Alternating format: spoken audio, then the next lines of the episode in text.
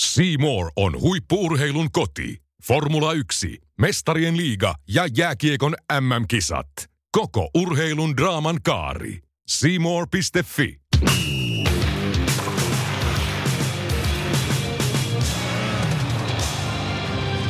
Tervehdys kotimeisterit! Tervetuloa erikoisjakson pariin. Sporttimeisterin erikoisjaksossa käsittelyssä liigan ja SHLn kesken päättyneet kaudet. Vieraana Telian liigaselostajat Olli Eronen ja Sebastian Vahe sekä puhelinhaastattelussa Jani Alkio. Liigan osalta kerromme, kuka olisi voittanut mestaruuden Kuka oli liigan MVP? ja miten tästä jatketaan eteenpäin. Jakson loppuu myöskin tiivistys SHL-kaudesta. Tuttuun tapaan yhteistyössä Seemoren kanssa teitä viihdyttävät sporttimeisterit minä, Teppo Laaksonen. Ja minä, Julius Sorinen. Ja mehän olemme Korttimeisterit!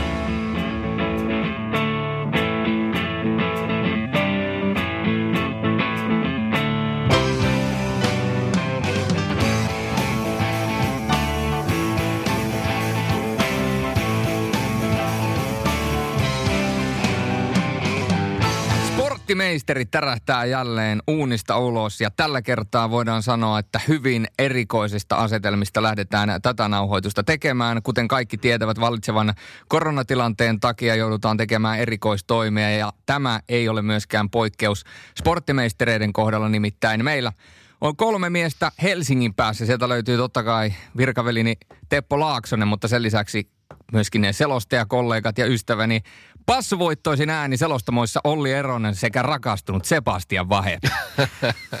kovilla heti liikkeelle. Kyllä. kirjoitan tämän. Ja mä olen yksin täällä sitten yksin, yksin Tampereen päässä, mutta ei siitä sen enempää. Mennään tähän nykyiseen vallitsevaan tilanteeseen. Aika surullinen tilanne kaiken kaikkiaan, kun katsotaan koko maailmankuvaa, mutta myöskin selostajille aikamoinen pommi, koska työt lähtivät alta. Miten te olette ottaneet tämän kyseisen tilanteen vastaan se buja, Olli? No joo, varmasti kaikki, kaikki, kaikki samassa veneessä sillä tavalla, että aikamoinen shokkihan se oli, vaikka merkkejä ja, ja, ja signaaleja alkoi alko siinä tulla. Ja tietyllä tapaa sitten ennen kuin se virallinen päätös esimerkiksi nyt SM Liigan kohdalta tuli, niin oli jo osannut siihen varautua hyvin, mutta sitten kuitenkin kun se tuli se virallinen tieto, niin totta kai shokki. Ja ja siinä, siihen mennessähän todella moni sarja oli jo Euro- Euroopassa laittanut kiinni ovensa ja, ja NHL oli lähtenyt tauolle ja sillä tavalla, että liiga tuli sitten siinä niin kuin, ei ollut ensimmäisenä siinä, mutta tämä on erittäin poikkeuksellinen tilanne kyllä, että henkilökohtaisestikin niin tuossa mitä muistelin, niin ei nyt ain- ainakaan 15 vuoteen tuu mieleen tämmöistä ajanjaksoa, että, että niin kuin keväällä tähän vuoden aikaan olisi käytännössä ilman hommia, vaikka tuossa pientä näpertelyä onkin, mutta tota, käytännössä ilman hommia ja, ja kuinka pitkä tästä tauosta tulee, niin se vielä, niin ei varmaan aikuisiellä sitten niin kuin vastaavaa ole aikaisemmin ollut ja toivottavasti ei tulekaan. Niin kyllähän siinä ö, aika lailla, kun se ensimmäinen reaktio tuli, että laitetaan ovet, ovet säppiin liikankin osalta, niin oli semmoinen hämmennys ja että on, onko tämä totta. Mutta jälkiviisaus on helppoa, että kun miettii nyt tätä tilannetta, niin eihän olisi ollut mitään, minkäänlaisia edellytyksiä liikakiekkoa tai oikeastaan mitäänkään urheilua tässä, tässä pelata. Toisin kuin valko ilmeisesti. joo, joo. Lu- Luin kanssa tuossa aamulla, että siellä Joonas Hurri ja kumppanit painaa. Että, sauna ja vodka auttaa. Kun Et- joo, joo. epäilen. Käsittämätöntä. Niin, että kyllähän tässä niinku koko maailma on aika lailla polvillaan. Tämä on siis erikoinen tilanne siinäkin mielessä, että et tota, ei voida puhua sotatilanteesta, mutta vihollinen on niinku näkymätön. Se ei, niinku, se ei ammu aseilla eikä, eikä räjäyttele pommeja eikä sillä ole mitään kansallisuutta. Tätä on niinku hyvin hämmentävä tilanne kaikkinensa ja ehkä sen takia myös ihmisten on vähän vaikea suhtautua tähän. Ja myös ehkä Suomessa myös totella näitä, näitä ohjeita, mitä, mitä, mitä viranomaiset on antanut.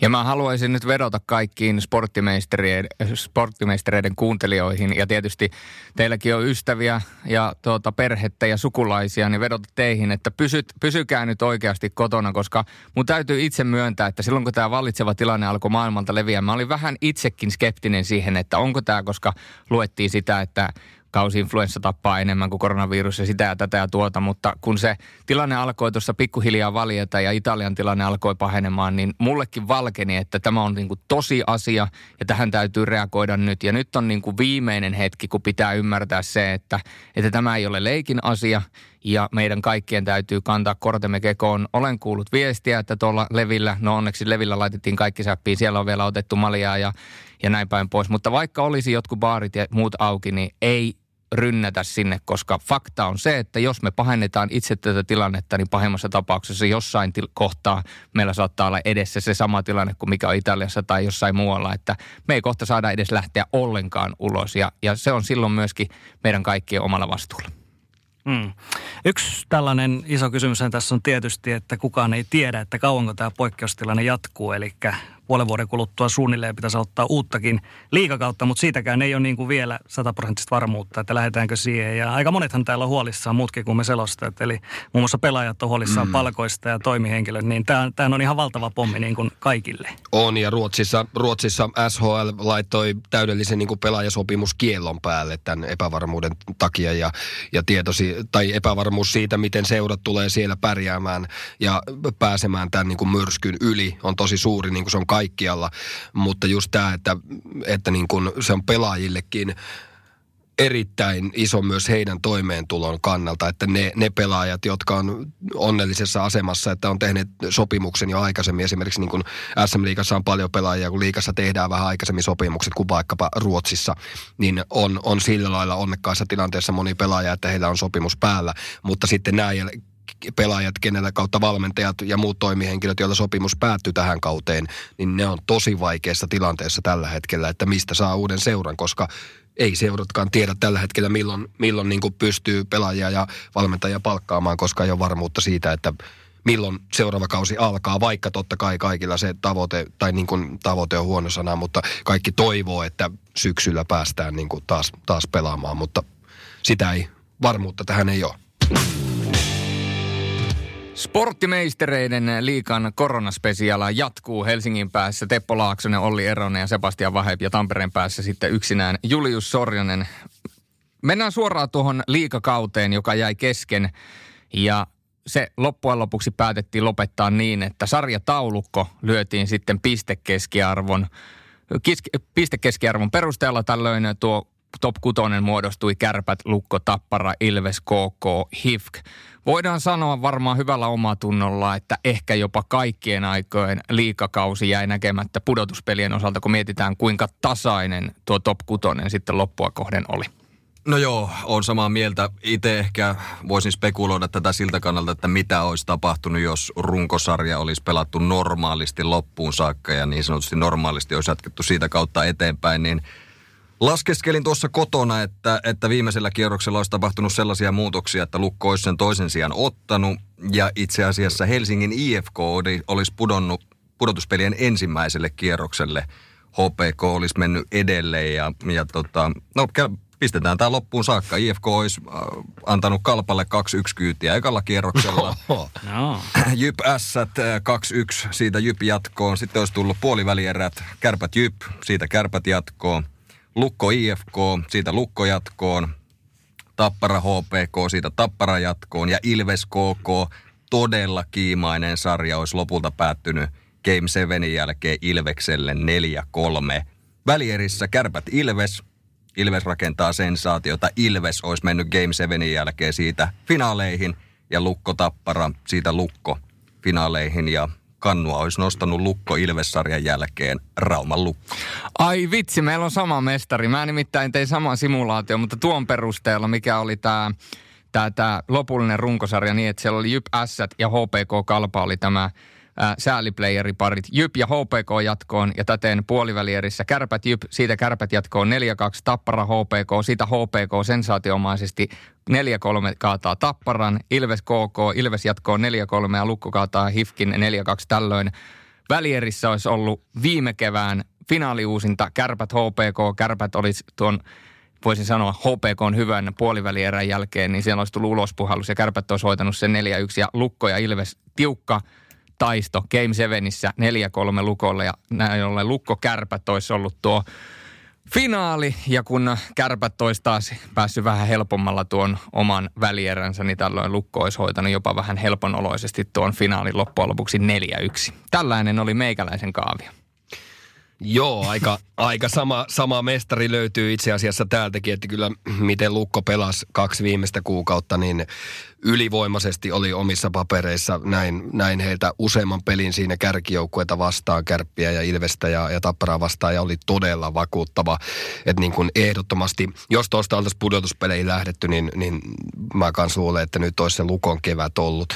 En tehnyt ihan tota loppu tai noin kattavasti tota kaaviota itse, mutta samaa mieltä siitä kuin Olli, että HPK olisi ohittanut IFK vikakierroksella ja IFK olisi pudonnut tuohon pudotuspeliin eka kierrokselle. Olisi siitä mennyt jatkoon. Mutta sitten se, sellainen poikkeama teidän veikkauksiin, että, että mä olisin arvioinut, että KK olisi ää, voittanut Ilveksen tuossa sijojen 4 ja 5 keskinäisessä ja, ja KK olisi, nyt en tiedä onko se kaavion kautta ollut mahdollista, kun en ole sitä katsonut ihan loppuun asti, mutta, mutta vahvimmat joukkueet omissa papereissa kevääseen olisi ollut Lukko ja KK, joka pelasi läpi kauden uskomattoman tasaisesti ilman ainuttakaan tappioputkea. Mä veikkaan, että se KK on tuhkimotarina olisi kantanut finaaliin asti, mutta sitten kannu, kannu Raumalle tota 60 vuoden tauon jälkeen, mutta Ois. Sitä, sitä Raumalla odotellaan edelleen valitettavasti. Olisi ollut hienoa kyllä ja ennen kaikkea siis tätä me mietittiin ennen kauden alkoa, kun Sebuki oli täällä, että kunhan nyt saataisiin joku muu mestari kuin Kärpät tai Tappara, niin se olisi jo niin kuin liikalle hyvä asia. Niin todennäköisesti nyt olisi voinut käydä niin. Saa nähdä sitten ensi kaudella. Kyllä joo, e, vaikka Kärpät ja Tappara oli ennen vikakierrosta sijoilla yksi ja kaksi, mm. niin ei, ei, ei kyllä missään nimessä vakuuttanut kumpikaan noista joukkueista, mikä tuntuu vähän hassulta, kun katsoo kärppien piste, salto on 127 pinnaa. Siinä on melkein 10 pisteen ero kakkoseen, mutta ei, oma kans tuntuma oli kyllä siitä, ja kärpillähän oli ehdottomasti laskeva tuo käyrä.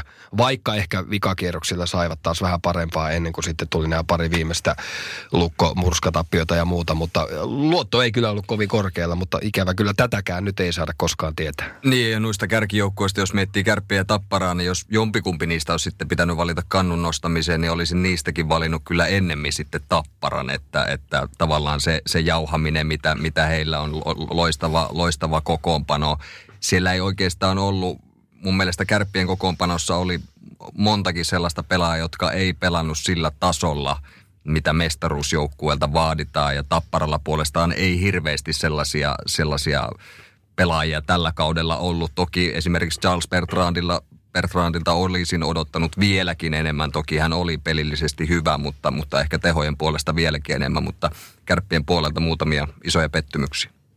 Joo, ja pitää Tapparasta vielä sen verran sanoa, että se, minkä takia mä olisin nähnyt, että Tappara olisi voinut sulaa vielä, tai lainausmerkeissä sulaa playereissa HPKta vastaan siinä mun papereissa on nimenomaan se lopun pelaaminen, koska se mm. oli aika kaukana siitä, mitä Tappara parhaimmillaan on. Tämähän on vanha tämmöinen sananlasku jääkiekkopiireissä vuosikaudet ollut, että maalin tappioasemasta maalin voittoon Tapparaa vastaan on ihan järkyttävän pitkä matka. Ja no, Tappara onnistui kylläkin kääntämään niitä pelejä, missä se suli lopussa, niin pystyi vielä kääntämään jatkoajalla. Mutta tämä on hauska juttu, koska me itse asiassa käytiin Radio Cityllä tota, Jypin pelissä ennen Jypin peliä, niin otteluennakossa läpi. Jyp Tapparas oli ihan tuossa runkosarjan lopussa. Ja mä sanoin, että Jyp tarvitsee ilman maalivahtia tasoituksen, koska niillä ei muistaakseni koko kauden aikana sitä ollut. Koska mä uskon sellaiseen tietynlaiseen kokemuspankkiin, että kun sä saat sen kokemuksen, niin se auttaa sua jatkossa. Ja mä sanon, että tänään kun Tappara on vastassa ja Tappara on sulanut niin monta kertaa, niin tämä on paras mahdollinen paikka saada se kokemus ja tehdä tasoitus. Eli mä jopa toivon, että Jyp jää maalin tappiolla, maalin kaksi tappiolla tekee ilman maalivahtia maalin. Ja kas kumma sekuntia ennen loppua Jarkko Immonen tasotti kolmeen kolmeen. Että kyllä se, se jotenkin se oli niin kuin nä, nähtävissä se, että et siellä Tapparassa on vaan tietynlainen kriisi päällä sen lopun suhteen. Mä oon, mä oon, mä oon täysin samaa mieltä. E, oma luotto, jos katson tuosta kärkikuusikon ja otetaan siihen vaikka IFK mukaan, niin mun papereissa Tappara epätodennäköisin mestari. Enkä olisi uskonut edes finaalipaikkaa. Mun mielestä, mä oon sama, sä käytit sanaa kriisi. Äh, aika lähellä sitä myös omissa papereissa. Se oli katastrofaalista se Tapparan kaksi viimeistä kuukautta. Ja muistini mukaan 11 kertaa vastustaja teki kauden aikana ilman maalivahtia Tapparaa vastaan maalin, mikä on ihan käsittämätön lukema. Se ei ole voittavaa, voittavaa peliä. Ja, ja mä luulen, ja se muutenkin mitä aisti tapparaa viimeisillä kierroksilla tai viimeisinä viikkoina ennen kuin tämä kausi meni säppiin, niin siellä oli sellainen tietynlainen tulehtunut, sellainen vähän ahdistunut eikä mitenkään vähänkään ja omiin myöskin lähteisiin vedoten, niin myöskin, myöskin voi sanoa, että tieto, että siellä ei kopissa kaikki asiat hyvin ollut. Että mun, mun luotto kanssa tapparaan oli todella alhaalla. Siinä oli paljon sellaisia oho-pomppuja mukana. Tavallaan.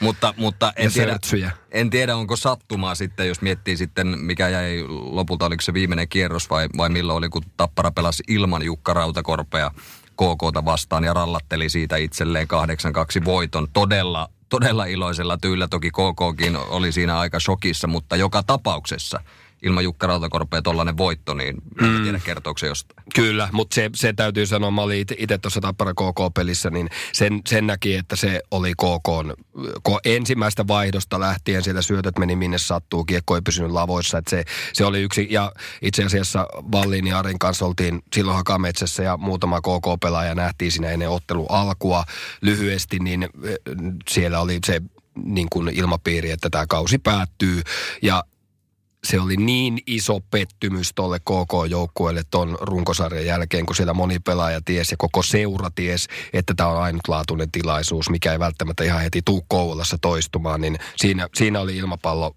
puhallettu täysin, täysin tyhjäksi.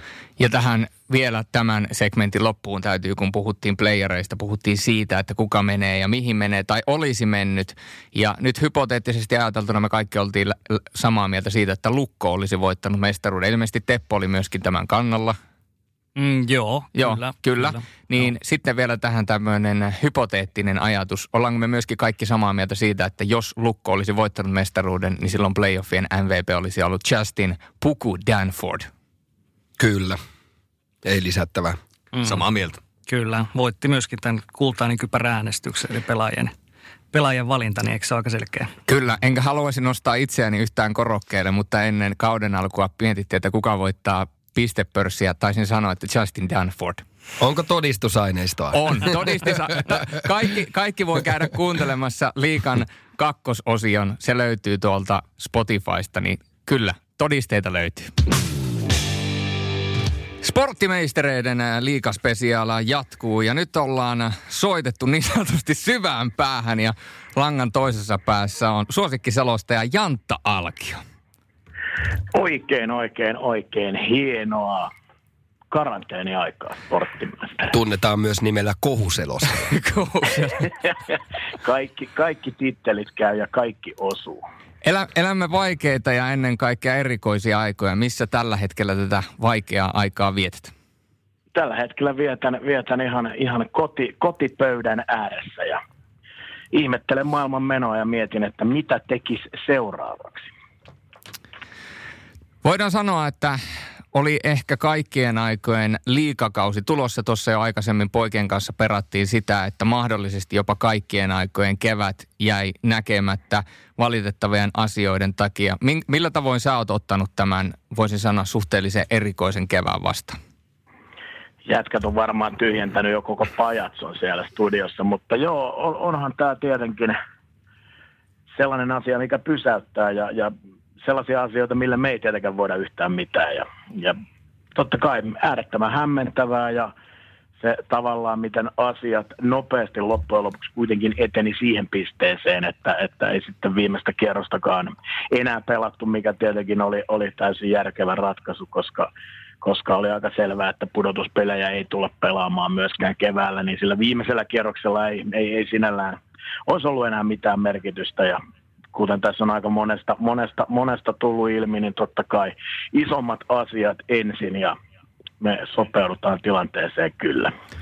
Jos mietitään tuota kautta kokonaisuutenaan, niin siellähän oli, jos mietitään top kutosta, niin varmaan tasaisinta pitkään pitkään aikaan. Oli ja, ja totta kai siellä oli joukkueita, jotka, jotka ennen kautta oli jo sinne mietitty, että, että tässä on näitä joukkueita, jotka varmasti tulee, mutta siellä oli niin paljon sellaisia piristäviä, piristäviä yllätyksiä, yllätyksiä niin kuin KK, Lukon huikea kevätfiilis, Ilves top kutoseen, se oli, se oli kyllä sellaista meininkiä, että niin kuin sanoit tuossa aikaisemmin, niin kaikkien aikojen kevättä oli lupa odottaa ja sitä, sitä ei nyt sitten nähty, että se jätti, jätti sellaista kysymysmerkkiä ja nälkää ilmoille. Kysymysmerkkiä jätti myöskin tuo viimeiseksi jäänyt runkosarjakierros. Oli varmasti erikoisin lähetys, mitä olet koskaan tehnyt, koska se tehtiin täysin tyhjälle hallille. Joo, kyllä se oli, oli kieltämättä hämmentävä tunne. Joku kysyi, että oliko outoa selostaa, kun ei ollut yleisöä. No, ei välttämättä pelin aikana mä siihen kiinnittänyt huomioon. Totta kai, kun ei, ei yleisö lähde mylvimään, kun maaleja tulee, niin on se vähän outoa. Mutta se ei ollut se oudoin homma, vaan oudoin homma oli se, että kun ei, ei tarvinnut tehdä haastatteluita, eikä voinut mennä koppikäytävälle, mikä on se oman, oman duunin kannalta se semmoinen hieno rutiini aina, että huoltajien kanssa vähän kahvit ja vähän läppää ja pyörii sinä ja katsoo, miten äijät valmistautuu, niin se oli ehkä vielä enemmän se oudoin asia, kun meni vaan hallille, meni suoraan selostamoon ja lähetystä vähitellen käyntiin, niin se oli ehkä se oudon asia, mutta oli, oli kieltämättä kyllä aika hämmentävä, hämmentävä fiilis kaiken kaikkiaan se viimeiseksi jäänyt kierros tehdä. Se oli, se oli muuten tuosta välikommenttina, niin just kun sanoit, että maalin tullessa yleisö ei mylvinyt, niin se oli aika hämmentävää, kun Hakametsässäkin selostamo on suht korkealla siellä ylhäällä, niin piti aina vähän aikaa, että meniköhän nyt maaliin. Koska, koska tota noin, sit piti vaan odottaa, että tuomari niin näytti, että se on maalissa, kun oli pari sellaista maalia, että siinä oli paljon hässäkkää maaliedustalle ja ihan tarkkaan nähnyt. Ja pelaajatkaan ei sitten välittömästi nostanut käsiä, niin, niin yleensä siellä päätykatsomossa halli repe, yleisö repee ja siitä tietää, että se on maali. Niin nyt, nyt oli aina vähän silleen, että ja sitten tuomari vaan vihelsi pilliin. Et se, et se, se oli niinku tosi hämmentävää. Ja, ja on kyllä samat fiilikset. Jantta, mun on pakko kysyä, tuota, pitääkö huupuheet paikkansa, että Ikan kanssa selostitte kolmannen erän alasti? tota, itse asiassa tällainen keskustelu käytiin ennen peliä, peliä mutta, mutta kyllä meillä sitten loppujen lopuksi vaatteet pysy päällä. Mutta mä tiedän, että siinä oli myöskin äh, yksi, yksi yksi tota, legendaarinen herra nimeä mainitsematta, joka, joka sanoi, että nyt olisi kyllä elämän tilais istua jääkiekkopelin katsomossa alasti. Nyt en tiedä, en ole, en, ole, en ole herraa nähnyt ja kysynyt, että toteuttikohan tämän, tämän asian, mutta, tota, mutta sanotaan, että herkullinen tilanne sinänsä, koska kyllähän siinä olisi voinut, voinut tota, toki mä vaatteet vaihdoin, kun tehtiin alkuständäri, niin kyllä mä vaatteet vaihdoin puvun ja normivaatteiden välillä siinä nopeasti niin ihan selostamassa vaan. sen verran, olti, sen verran olti, oli paljasta pintaa tarjolla. Ainutlaatuinen tilaisuus jäi nyt hyödyntämättä. ei, ei, toivo, ei toivottavasti koskaan toteu, ää, ei, ei, uudelleen. Ja, nimen, ja, ja nimenomaan niitä pyörtyneiden katsojien määrää, mitä olisi siinä vaiheessa. Eikä, enkä sano, että olisi tapahtunut ihastuksesta, vaan enemmänkin siitä, että näkyhän ei ollut mikään kaunis. slomo, slomo-kuvaa olisi saatu. Superslomo. Joo. Ja, ja eiköhän, niitä, eiköhän niitä slomokuvia tuotannossa ihan riittävästi tarjolla. Ja, ja kun kaikista selostamoista se oli vielä Nordiksen avoselostamo, niin jos siellä olisi ollut kaikki katsojat katsojat paikalla, niin se olisi ollut niin sanotusti framilla. todella, todella. Kaikki pöydässä. Mm, tämä voi ehkä tästä koronajutusta kuitenkin sellainen, sellainen pieni hyväkin asia, että kyllähän tuolla viimeisellä kierroksella kaikki tajus sen, että yleisö on kuitenkin se, joka tekee sen tunnelman ja myöskin sitä kautta luo sen pelin sinne. Kyllä. Eli olisi ollut täysin järjetöntä, vaikka se olisi ollut mahdollista, että olisi viety ilman yleisöä kautta loppuun. Joo, se, se olisi ollut huono ratkaisu tässä ja ennen kaikkea totta kai pelaajat kans, pelaajat, niin tota, moni pelaajahan sanoo, että ei, ei, ei, ei missään nimessä ole, että se yleisö tuo sen tunteen siihen juttuun. Siihen nähden yllättävän, yllättävän hyvää jääkiekkoa sillä kierroksella pelattiin kuitenkin kauttaaltaan. Että, et... Joo, siis mä, mä, mä, mä, täytyy nostaa pelaajille kyllä hattua ainakin. Mm. Ainakin Helsingin peli, jota olin itse tekemässä, oli ihan, ihan varsin, varsin kelpo jääkiekkoa ja ei pelaajat antanut ainakaan liikaa näkyä sen, koska kaikki varmaan tiedosti sen tilanteen, mitä tässä on tapahtumassa ja silti, silti niin kuin yllättävän kovalla asenteella niin kuin peli oli pelillisesti kuitenkin ihan riittävän kelpoa, niin, niin se, siitä hatunnosta pelaajille, mutta komppaa kyllä ihan täydellisesti, mitä herrat siinä sanoi, niin, niin tota, kyllä se yleisö, yleisö, yleisö on vaan niin iso tekijä tota, ja ja niin kuin, vaikka olisi mietitty, en tiedä olisiko kukaan edes miettinyt, että pelataan tyhjille katsomoille, mutta jo myöskin sitten ajatellaan seurojen taloutta, että pelkkiä kuluja, ei mitään tuloja, niin sehän olisi ollut täydellinen tavallaan itsemurha. Joo, ja sitten siihen, että jos siihen, siihen leikkiin olisi lähdetty, niin sehän olisi sitten ollut koko kevät yhtä pelkoa joka päivä, että joku pelaaja, huoltaja, valmentaja, linja-autokuljettaja tai perheenjäsen sairastuu ja sitä kautta koko joukkue on karanteenissa ja sen myötä myös joukkueen vastustaja on karanteenissa. Että sehän olisi ollut täys katastrofi, että, että sen, senkin, tai ennen kaikkea myös sen takia, niin ei, ei mun mielestä ollut minkäänlainen vaihtoehto, että kautta olisi jatkettu. Joo, täysin, täysin, täysin samaa mieltä ja se pelihän olisi loppunut sitten viimeistään siinä vaiheessa, kun matkan varrella sitten olisi jostain joukkueesta joku sairastunut, niin se peli olisi ollut selvä sitten lopulta siinä vaiheessa. Miettikää vaikka seiska finaalin tai seiska välierä alla, niin minkälainen päätös se sitten olisi ollut? Niin, eli pudotuspelit olisi käytännössä ollut sellaiset, että kuka saa viimeisenä korona voittaa mestaruuden. mm. Nimenomaan ai, aika rankka, mutta siitä itse asiassa Olli tarjosi mulle oivallisen aasin silloin, kun, ja kun olen täysi aasin, niin kävelin sitä siltaa kyselemättä. Me täällä jo pohdittiin herrojen kanssa, että miten olisi pudotuspeleissä käynyt. Sinähän et Jantta sitä tiedä, niin kerro oma ennustuksesi vaikka lyhyesti, että miten uskot, että pudotuspeleissä oltaisiin edetty, jos ne oltaisiin viety läpi? Siis nämä, on just sellaisia kysymyksiä, mihin mä tykkään vastata. Ja mä, mä, mä, mä yleensä pidättäydyn aina näistä kauheista spekulaatioista, koska... koska Paitsi nyt. No, niin, onko nyt pakko Nyt on pakko. pakko. Niin siellä on Sorjonen, Me laskettiin jo kaaviot ja kaikki. Vaheem, Ero, Sorjonen, Vaheem, Eronen, Laaksonen, kaikilla on pistoolit se, se on justiinsa näin osoittaa ohi mua. No te olette laskenut kaaviot, kertokaa mulle mihin tulokseen ei, ei kerro. Ei. Me ei voi edes kertoa. Me heitä itse... mestari, heitä mestari, niin se riittää varmaan. Vanha mestari. Tota, mä, mä, mä, itse asiassa kun mä en ole spekuloinut ollenkaan ja miettinyt, niin tota, mun täytyy tässä vähän räknäillä. Puhukaa jotain mukavia, niin mä vähän katson, että miten tästä olisi menty. Mä voin kertoa, että se ei ole mikään näistä Jukurit, Sport, Saipa, TPS. Mikään näistä ei ole Joo. mestari. Se on oikein, oikein tota hyvin sanottu. Kukaan ei veikannut myöskään kalpaa mestariksi. Se oli jopa yllättävä tota, käänne. Mä heitän, mä heitän teille sitten tota ihan villi, villi, villi tota jysäyksen tosta, no, että mestari olisi ollut Rauman lukko. Tiedätkö mitä? Täällä on kaikki muutkin neljä ollut sitä mieltä, että Rauman lukko olisi ollut mestari. Eli me ollaan yhtä päässä ja kaikki. Hei, kyllä, nimenomaan. Ja todennäköisesti se olisi ollut KK. niin. mulla, mulla oli KK hopeella. tota, Mutta mut täytyy sanoa, että tuo Lukon kevät oli oikeasti, se oli se oli mun mielestä fantastisen kova ja siinä oli ihan oikeasti sellaiset elementit, että jos 63 vuodesta on Raumalla odotettu, niin nyt oli ehkä eniten katetta sille, että se saattaisi olla jopa lähellä. Still counting. Mm. Mutta näin se menee. Mutta jotain lohtuu sentään. Danford voitti pistepörssin. Juuri näin, juuri näin. Ja tuota, tähän loppuun Jantta, niin millaisia terveisiä haluat lähettää liikaseuraajille? Miten toivot heidän viettävän näitä erikoisia karanteeniaikoja?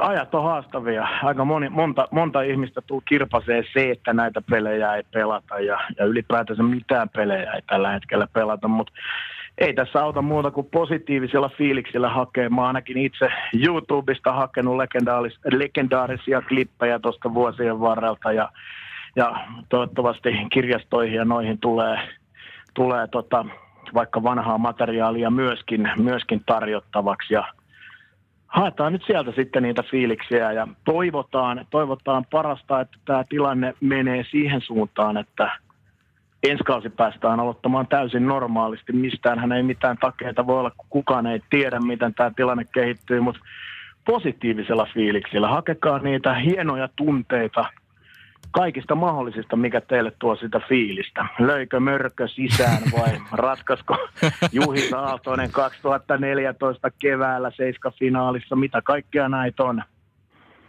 Joko positiiviselle... Sebu, Sebu, Sebun hehkutukset Patrick Laineen upeasta maalista. Kyllä näitä löytyy vaikka kuinka paljon.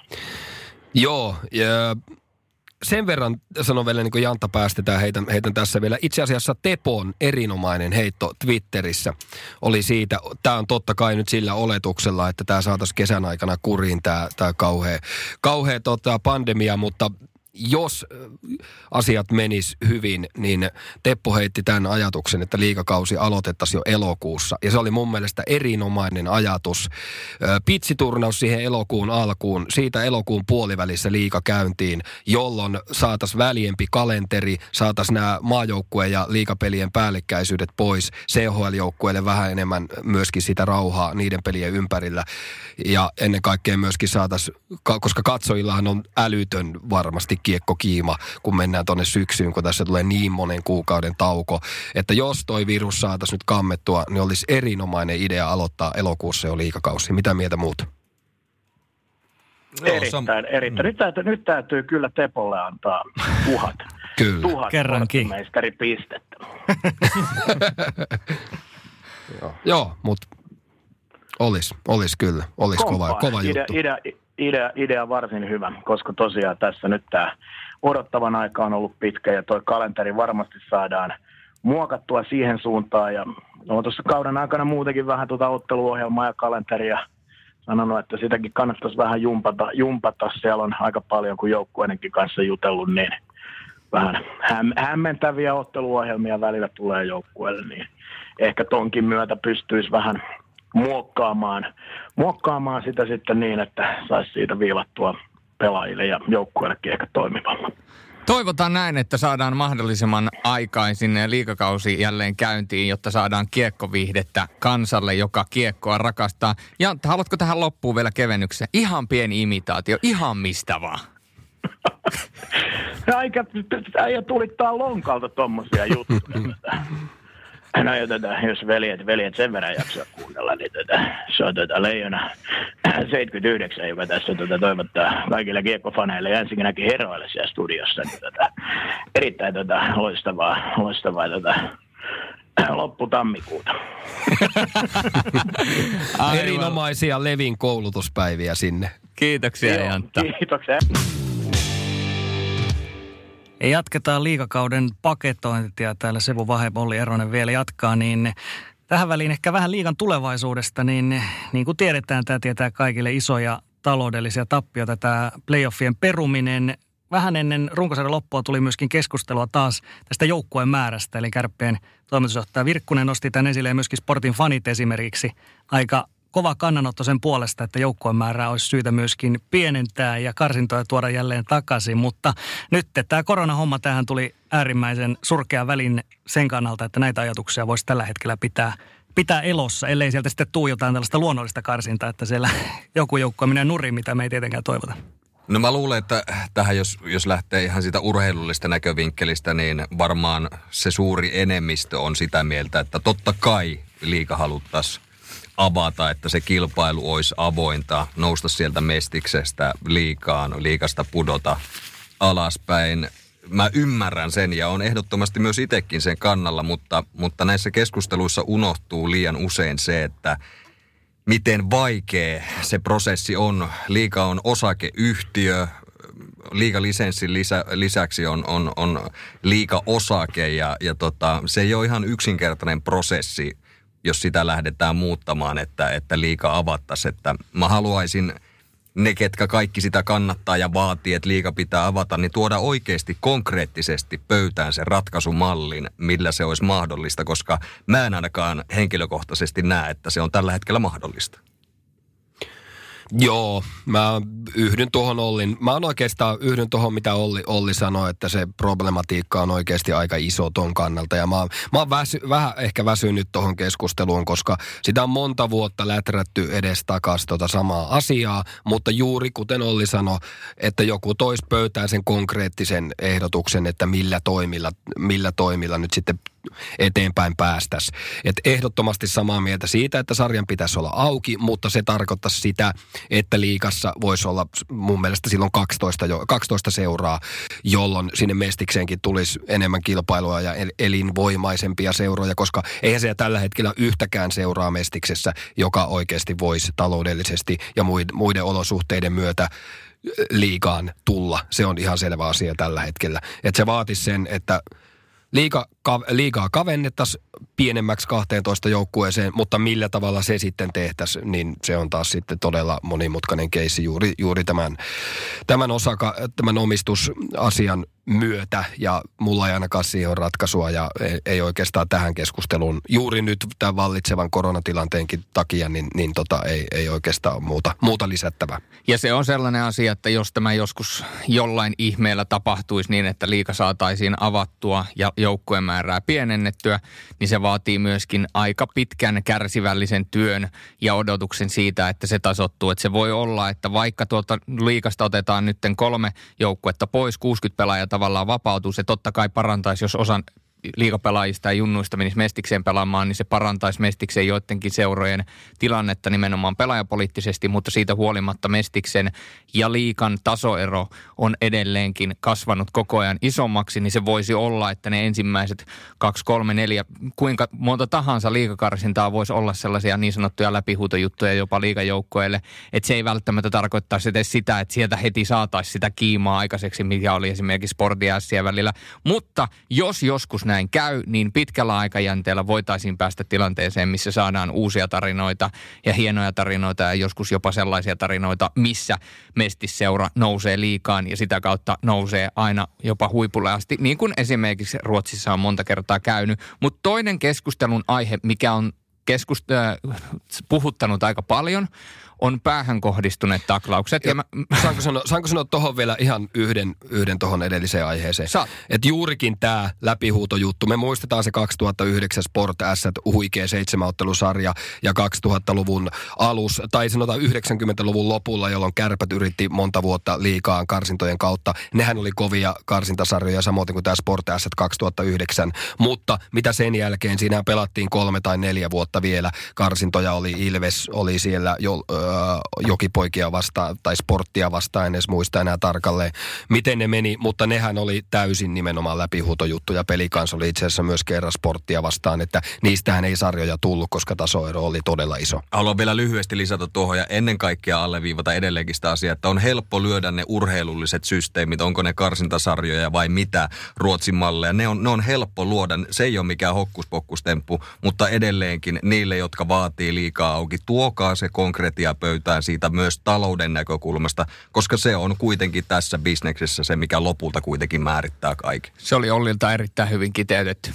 Ja palatakseni takaisin siihen pään kohdistuneisiin taklauksiin ja siihen keskusteluun, niin nyt se on vallinnut uudestaan ja ja se on ehkä muuttanut ehkä jollain tavalla jopa muotoa. Ja mä haluaisin nyt kysyä teiltä, että on, ollaanko me menossa jopa vaarallisesti väärään suuntaan tämän suhteen, koska tulee näitä päähän kohdistuneita taklauksia, tulee näitä ikäviä tapahtumia, tulee niin kuin Otto Kivenmäen loukkaantuminen, kaikkea muuta, ää, puistolla loukkaantuminen alkukaudesta, mitä tässä nyt on tapahtunut – niin sitten lopputulos on se, että ne ihmiset, jotka yrittää sanoa, että okei, että sillä ei ollut pää ylhäällä, että se pelasi pää alhaalla ja se tavallaan altisti itsensä taklaukselle, niin lopputulos on se, että ihmiset sanoo, että kuinka sä voit sanoa noin, että toinen makaa sairaalassa ja sä lyöt sille vastuuta. Tämähän on totta kai siis Sehän on järkyttävä asia, mutta missä kohtaa se täytyy ottaa myöskin huomioon, että niillä taklattavilla täytyy olla se vastuu.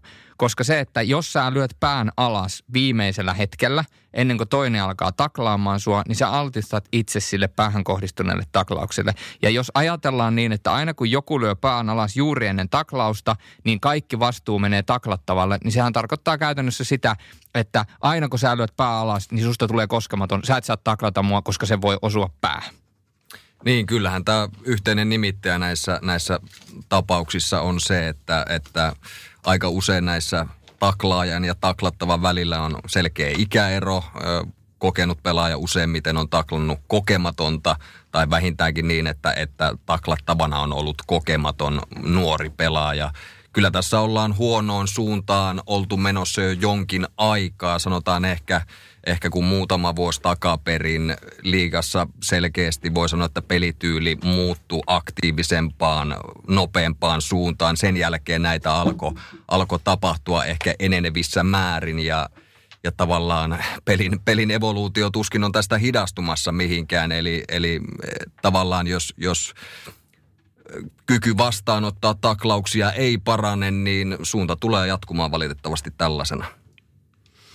Joo, ja kyllä niin kuin nämä nuoret pelaajat, esimerkiksi nyt kärpät KK-pelissä tuossa lopussa, mikä oli, oli tämä Puljujärvi puistolla tilanne, niin kyllähän se oli niin kuin karmea esimerkki siitä, että, että miten välillä pelaajat altistaa itsensä sille taklaukselle, että ei voi tuolla tavalla pelata niin kuin kyseinen KK-pelaaja si, siinä pelas ja siinä oikeastaan pelasti tilanteen vaan se, että siinä oli, oliko neljä tai kolme kärppäpelaajaa siinä ympärillä, että ei ollut alin pelaaja ainoa joka, joka sitten olisi ehkä taklannut kovemmin. Et siinä nyt Puljujärvi näki, näki onneksi sen tilanteen, että miten puistolla siihen meni, mutta hänellä ei myöskään ollut mitään pakkoa kovempaa taklata, koska siinä oli kolme kärppäpelaajaa myöskin ympärillä, että puistolla mahdollisuudet päästä, päästä siitä niin kuin minnekään eteenpäin kohti kärppämaalia oli ihan olemattomat. Mutta ylipäätään ja sitten tämä liikan ää, päätös siitä, että jokainen päähän kohdistunut taklaus on niin kuin viiden ottelun pelikielon arvoinen, niin se vei kyllä myös sitten niin kuin todella pahan suuntaan, tota, että, että se sekoitti pakan oikeastaan sitten lopullisesti, että tota, se oli, tai okei se vi, viiteen peliin, se oli ehkä lähtökohtaisesti niin kuin hyvä ratkaisu, mutta tapa ja se millä se tehtiin, että pelaajia ei, ei ollenkaan tässä otettu mukaan tuohon keskusteluun kautta seuroja, niin se oli täysin väärä ja kesken kauden. Ja en, se meni huonoon suuntaan, mutta tosi, tosi huolestuttavahan toi loppukausi oli, oli tämän osalta. Niin ja tähän on pakko lisätä myös se, että tästä linjasta kautta, joku sanoo ehkä linjattomuudesta, niin herää sellainen huolenaihe, että, että mikä on sitten liigan vetovoima houkutella muualta ammattilais, kovan luokan ammattilaispelaajia tänne, jos he tietää, että esimerkiksi vaikka heidän fyysinen pelityylinsä aiheuttaa heille isoja ongelmia Suomessa, niin eihän he tule tänne, jos he tietää, että kauden aikana tulee, tulee 5, 10, 15 peliä pelikieltoa ja se lähtee palkasta pois. Mm. Tuo oli erittäin hyvä, Erittäin hyvä nosto, erittäin hyvä esimerkki. Tuo on asia, mikä on hyvä myöskin muistaa. Ja toinen asia, mikä mua on vähän huolestuttanut tässä näissä keskusteluissa, no totta kai Twitterissä ja kaikkialla muualla somessa löytyy näitä irvileukoja, jotka haluaa vaan aiheuttaa sellaista piiffiä ja vähän niin kuin kuittailla ja heittää sarkasmilla kaikkia. Mutta kun näkee näitä keskusteluja, että me puhutaan esimerkiksi Kivenmäen tilanteesta tai me puhutaan siitä Puistolan tilanteesta ja sitten tulee tämä Seväsen taklaus niin sit jotkut heittää sinne, että joo, että no eikö olisi pitänyt vaan olla pään ylhäällä. Että tavallaan ihmiset myöskin ymmärtää se, että tilanteet, kaikki tilanteet ei ole veliä keskenään. Eli se, että, että joskus se, että joku altistuu päähän kohdistuneelle taklaukselle – niin joskus se on vain puhtaasti lainausmerkeissä teurastus. Ja taas joskus se on sitä, että se on sen, sen hyökkäävän pelaajan huolimatta. Mutta jos mä mietin itseä pelikentälle, mä lähden luistelemaan ja mulla karkaa kiekko ja mä näen, että sieltä tulee pelaaja. Jos mä näen, että sieltä tulee iso pelaaja, niin se mun niin kuin intuitiivinen ajatus on siinä se, että okei, mä kusin tämän tilanteen, mulla karkas kiekko, mulle tapahtui tekninen virhe ja mä maksan siitä nyt hinnan sillä, että mä otan ton taklauksen vastaan. Eikä silleen, että no mä nyt yritän luikahtaa tästä ja lyön pään alas ja sit käy vähän huonommin. Eli tavallaan se, että että niin kuin pitäisi myöskin iskoistaa mun mielestä niin kauan kuin jääkiekossa saa taklata, niin kaikille pelaajille, varsinkin nuorille pelaajille, niin niille pitäisi olla iskoistettuna se, että jos ne on menettämässä sen kiekon, niin sitten se voi olla, että sitten vähän sattuu se, kun se toinen taklaa. Mutta se, että jos sä lähdet niin kuin kurottaa ja lyömään sitä päätä alaspäin, niin sä teet siitä tilannesta paljon pahemman. Pahimmassa tapauksessa sä viet itse sairaalaan ja sä lyöt sen toisen pelikieltoon ja se menettää siitä palkan. Ja joo, totta kai ei se ole oikein, että taklataan taklataan päähän. Mutta esimerkiksi Nemetsekin kohdalla tai jossain muussa kohdalla, niin kun se lähtee taklaamaan, niin siinä kohtaa kun se katsoo, että nyt mä voin taklata ja sen jälkeen se lyökin sen pään alas, niin ei Nemetsek ehdi vetää sitä taklausta pois.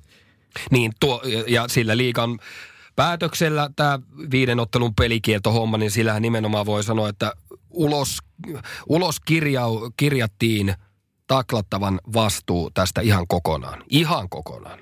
Juuri näin. Ja mä en ota yhtään pois siitä, että mitä Otto Kivenmäelle tapahtui. Ja toinen juttu on se, että ne kaularemmit, kaikki korvasuojat ja kaikki muut, niin ne täytyy tehdä oikeasti niin, että ne on pakollisia niin, että ne, ne pysyy kiinni ja se just ja just kaksi sormea menee sinne väliin, että ne kypärät Joo. pysyy päässä, koska siis tässä tilanteessa se kaikista suurin todennäköisesti damake, en ole lääkäri, tuli siitä, kun Otto Kivemäältä lähti se kypärä mm, pois. Kyllä. Ja se näytti tosi pahalta ja voi olla, että jos se kypärä ei olisi lähtenyt pois päästä, niin se tilanne ei olisi ollut koskaan niin vakava Otto Kivenmäen osalta. Ja tietysti Otto Kivenmäen terveys on tässä se kaikista olennaisin asia. Mutta jotta me voidaan välttyä näiltä, niin täytyy myöskin tehdä jonkinnäköisiä linjausmuutoksia, koska muuten käy huonosti. Ja esimerkiksi tämä Patrick Puistolan tilanne, en halua heittää puistolaa millään tavalla bussin alle, mutta se on kerran jäänyt jo jyrän alle ja nyt se teki taas tollasen. Niin miettikää oikeasti, jos tollasella mentaliteetillä lähtisi pelaamaan Pohjois-Amerikkaan, niin siellä ei muuten väistetä. Ja, ja, ja, ja sitten, ollaan niin kuin, sitten ollaan vähän isompien asioiden äärellä taas. Mä haluaisin lisätä tähän sellaisen, kun on itse miettinyt näitä asioita. Aika monesti näissä polarisoituu keskustelu siihen, että oliko syy taklaajan, oliko syy taklat, taklattavan. Mutta aika monesti keskusteluissa unohtuu liki kokonaan itse asiassa se, että mitä nämä taklaukset, nämä päävammat aiheuttaa sille pelaajalle. Minkälaisia vaikeuksia ihan normaaliin elämään. Nämä päävammathan on siitä kinkkisiä, että tavallaan – aika sellainen lieväkin voi aiheuttaa toiselle täysin toisen tyyppisiä oireita kuin taas toiselle. Jollakin voi vaistot mennä tavallaan pelaamisen suhteen yhdestä tällistä pitkäksi pitkäksi aikaa, kenties koko loppuuraksi. Jos me puhutaan vähän enemmän siitä, että mitä nämä päävammat aiheuttaa, niin voitaisiko me sitä kautta ehkä nähdä myös niiden vähenemään, kun me tiedostettaisiin oikeasti, miten vakavista asioista on kyse? Tuo on itse asiassa erittäin hyvä pointti. Varmasti molemmin puolin. Että et, et se, että sitten käydään sitten se keskustelu, että jos ei se mene tavallaan molemmin puolin perille, että onko taklaukset sitten, tässä on jopa käyty sellaista väläyttelyä, että taklaukset pitää kieltää, mutta Suomessa ei voida pelkästään taklauksia kieltää. Se täytyy olla globaali jääkiekkoilun päätös, koska jos Suomessa kielletään taklaukset ja Suomessa totutaan siihen, että täällä ei taklata ja sitten täältä lähdetään pelaamaan jonnekin toiseen sarjaan, missä saa taklata, niin se on vielä pahempi. Se, se todennäköisesti aiheuttaa vielä pahempaa jälkeä. Mutta toi oli hyvä pointti. Eli käydään, yritetään sillä tavoin varoittaa taklaavia ja taklattavia siitä, että, että miten te pelaatte siellä kentällä, että mitä se voi toisille tai teille itselle aiheuttaa. Kyllä, koska unohtuu monesti se, että näillä pelaajilla on elämää elettävänä myös siellä kaukalon ulkopuolella ja nähnyt niitäkin, niitäkin tapauksia, joissa se kaukalon ulkopuolinen elämä vaikeutuu. Pitää opetella kävelemään uudestaan. On nähnyt sellaisia klippejä, joissa päävamman saanut jääkiekkoilija opettelee konttaamaan ja, ja se on kyllä aika rajua katsottavaa. No, ne, on, no, ne on järkyttäviä asioita ja, ja ehkä se on se, tässä se tak, taklauskeskustelussa se kaikista vaikein, että kun niitä ei toivo kellekään, niitä ei toivo kellekään, mutta just sen takia sitä taklattavaa vastuuta ei voi vetää kokonaan pois, koska niin kauan kun jääkiekossa on se sääntöpykälä, että saa taklata – niin niin kauan niitä taklauksia myöskin pitää pystyä ottamaan vastaan ja tiedostaa, että niitä tulee, jotta näitä päävammoilta pitää pystyä välttymään, koska, koska pelaajat pelaa sääntöjen mukaan ja jos säännössä lukee, että saa taklata, niin ne, jotka pelaa fyysisempää peliä, niin ne taklaa niin kauan kuin siellä säännössä lukee, että saa taklata. Mutta tämä oli tämän keskustelun antia. Tästä sitten pikkuhiljaa kohti seuraavaa segmenttiä. Liikaspesiaala jatkuu ja tästä lähdetään sitten posin kautta menemään parempaan suuntaan. Ja jos puhutaan tuosta päättyneestä liikakaudesta, runkosarjaan se päättyy, joten katsotaan runkosarjaa kokonaisuutena ja pidetään sitä nyt koko liikakautena, koska se on se asia, minkä kanssa nyt eletään.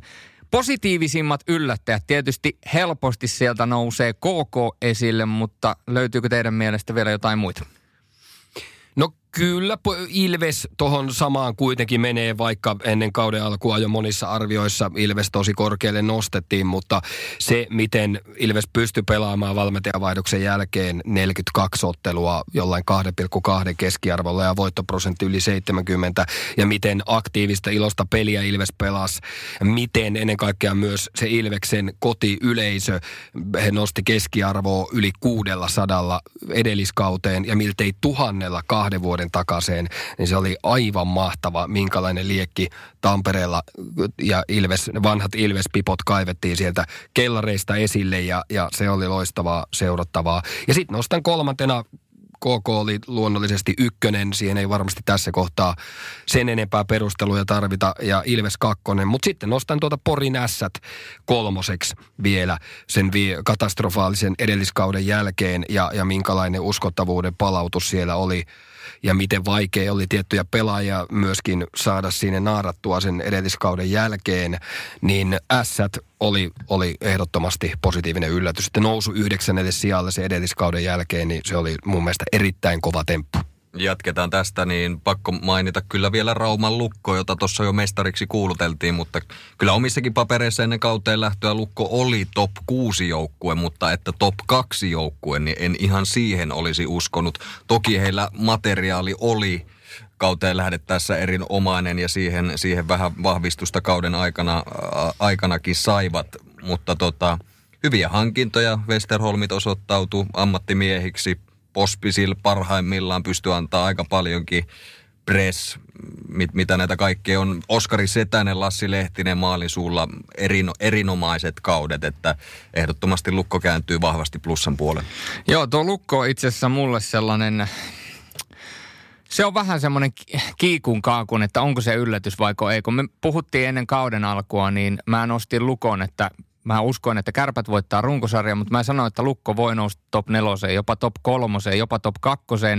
Että mulla oli vähän siinä, että onko ne kakkonen, kolmonen vai tipahtaako ne sinne neloseksi.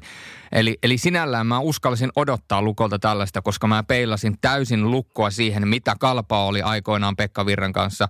Ja tota, mutta lukko voidaan kuitenkin pitää kokonaisvaltaisesti yllätyksenä, koska jos me katsotaan kokonaisvaltaisesti, mitä ihmiset olisi ajatellut sitä, että miten lukko tulee pärjäämään, niin jos olisi ennen kauden alkua sanottu, että kuinka moni veikkaa, että Rauman lukko voittaa mestaruuden, ja nyt me ollaan kaikki tässä, kaikki tässä samassa tuota suhteessa, eli kaikki oli sitä mieltä, että Rauman lukko olisi todennäköisesti voittanut mestaruuden, niin siinä suhteen lukko.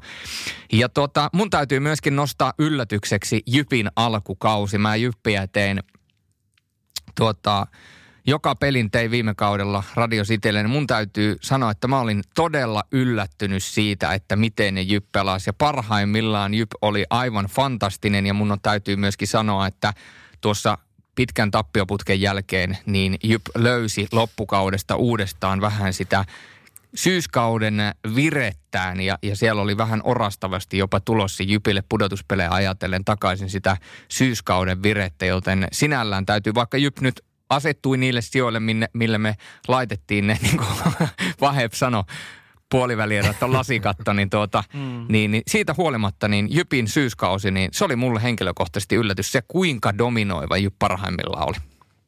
Hyvä nosto. No, miten sitten nämä pettymykset? Varmaan pelikanssi TPS, niistä on kaikki samaa mieltä, mutta löytyykö muita vielä pettymyksiä? Löytyy ainakin omista papereista, löytyy kaksi suurseuraa, vaikka sijoitukset nyt ehkä voi sanoa, että ihan hyvällä tasolla nyt ennen kaikkea Tapparalla tietenkin top kolmessa oliko seitsemättä kautta tai jopa kahdeksatta kautta peräkkäin runkosarjassa kolme joukossa, mikä on ihan mieletön suoritus ja kertoo siitä ö, työstä ja siitä jatkumosta ja legendaarisesta tappara jauhamisesta, mitä siellä tehdään. Mutta toi loppukausi, niin kuin tuossa aikaisemmin läpi käytiin, niin, niin Tappara oli, oli jollain lailla tulehtunut ja, ja se peli ei vakuuttanut kuin hetkittäin. Totta kai me ei nyt koskaan saada tietää, että, että niin mitä kevät olisi tuonut tullessaan, mutta ja sitten yhtenä pointtina nostan Tapparan kohdalla myös sen, että henkilökohtaisesti en hirveästi arvostanut sitä, minkälaista pelaajatankkausta sinne kesken kauden otettiin, että hankittiin Steven Jakobelis ja, ja sitten vielä Jonathan Racine niin kuin ulkomaalaisvahvistuksia, niin sanottuja vahvistuksia. Henkilökohtainen mielipide, että Jakobelisin paikan esimerkiksi olisi täyttänyt ihan yhtä hyvin omista junnuista Christian Tanus tai Patrick Puistola, jotka ei Tapparassa nyt sitten niin kuin paikkaa löytänyt.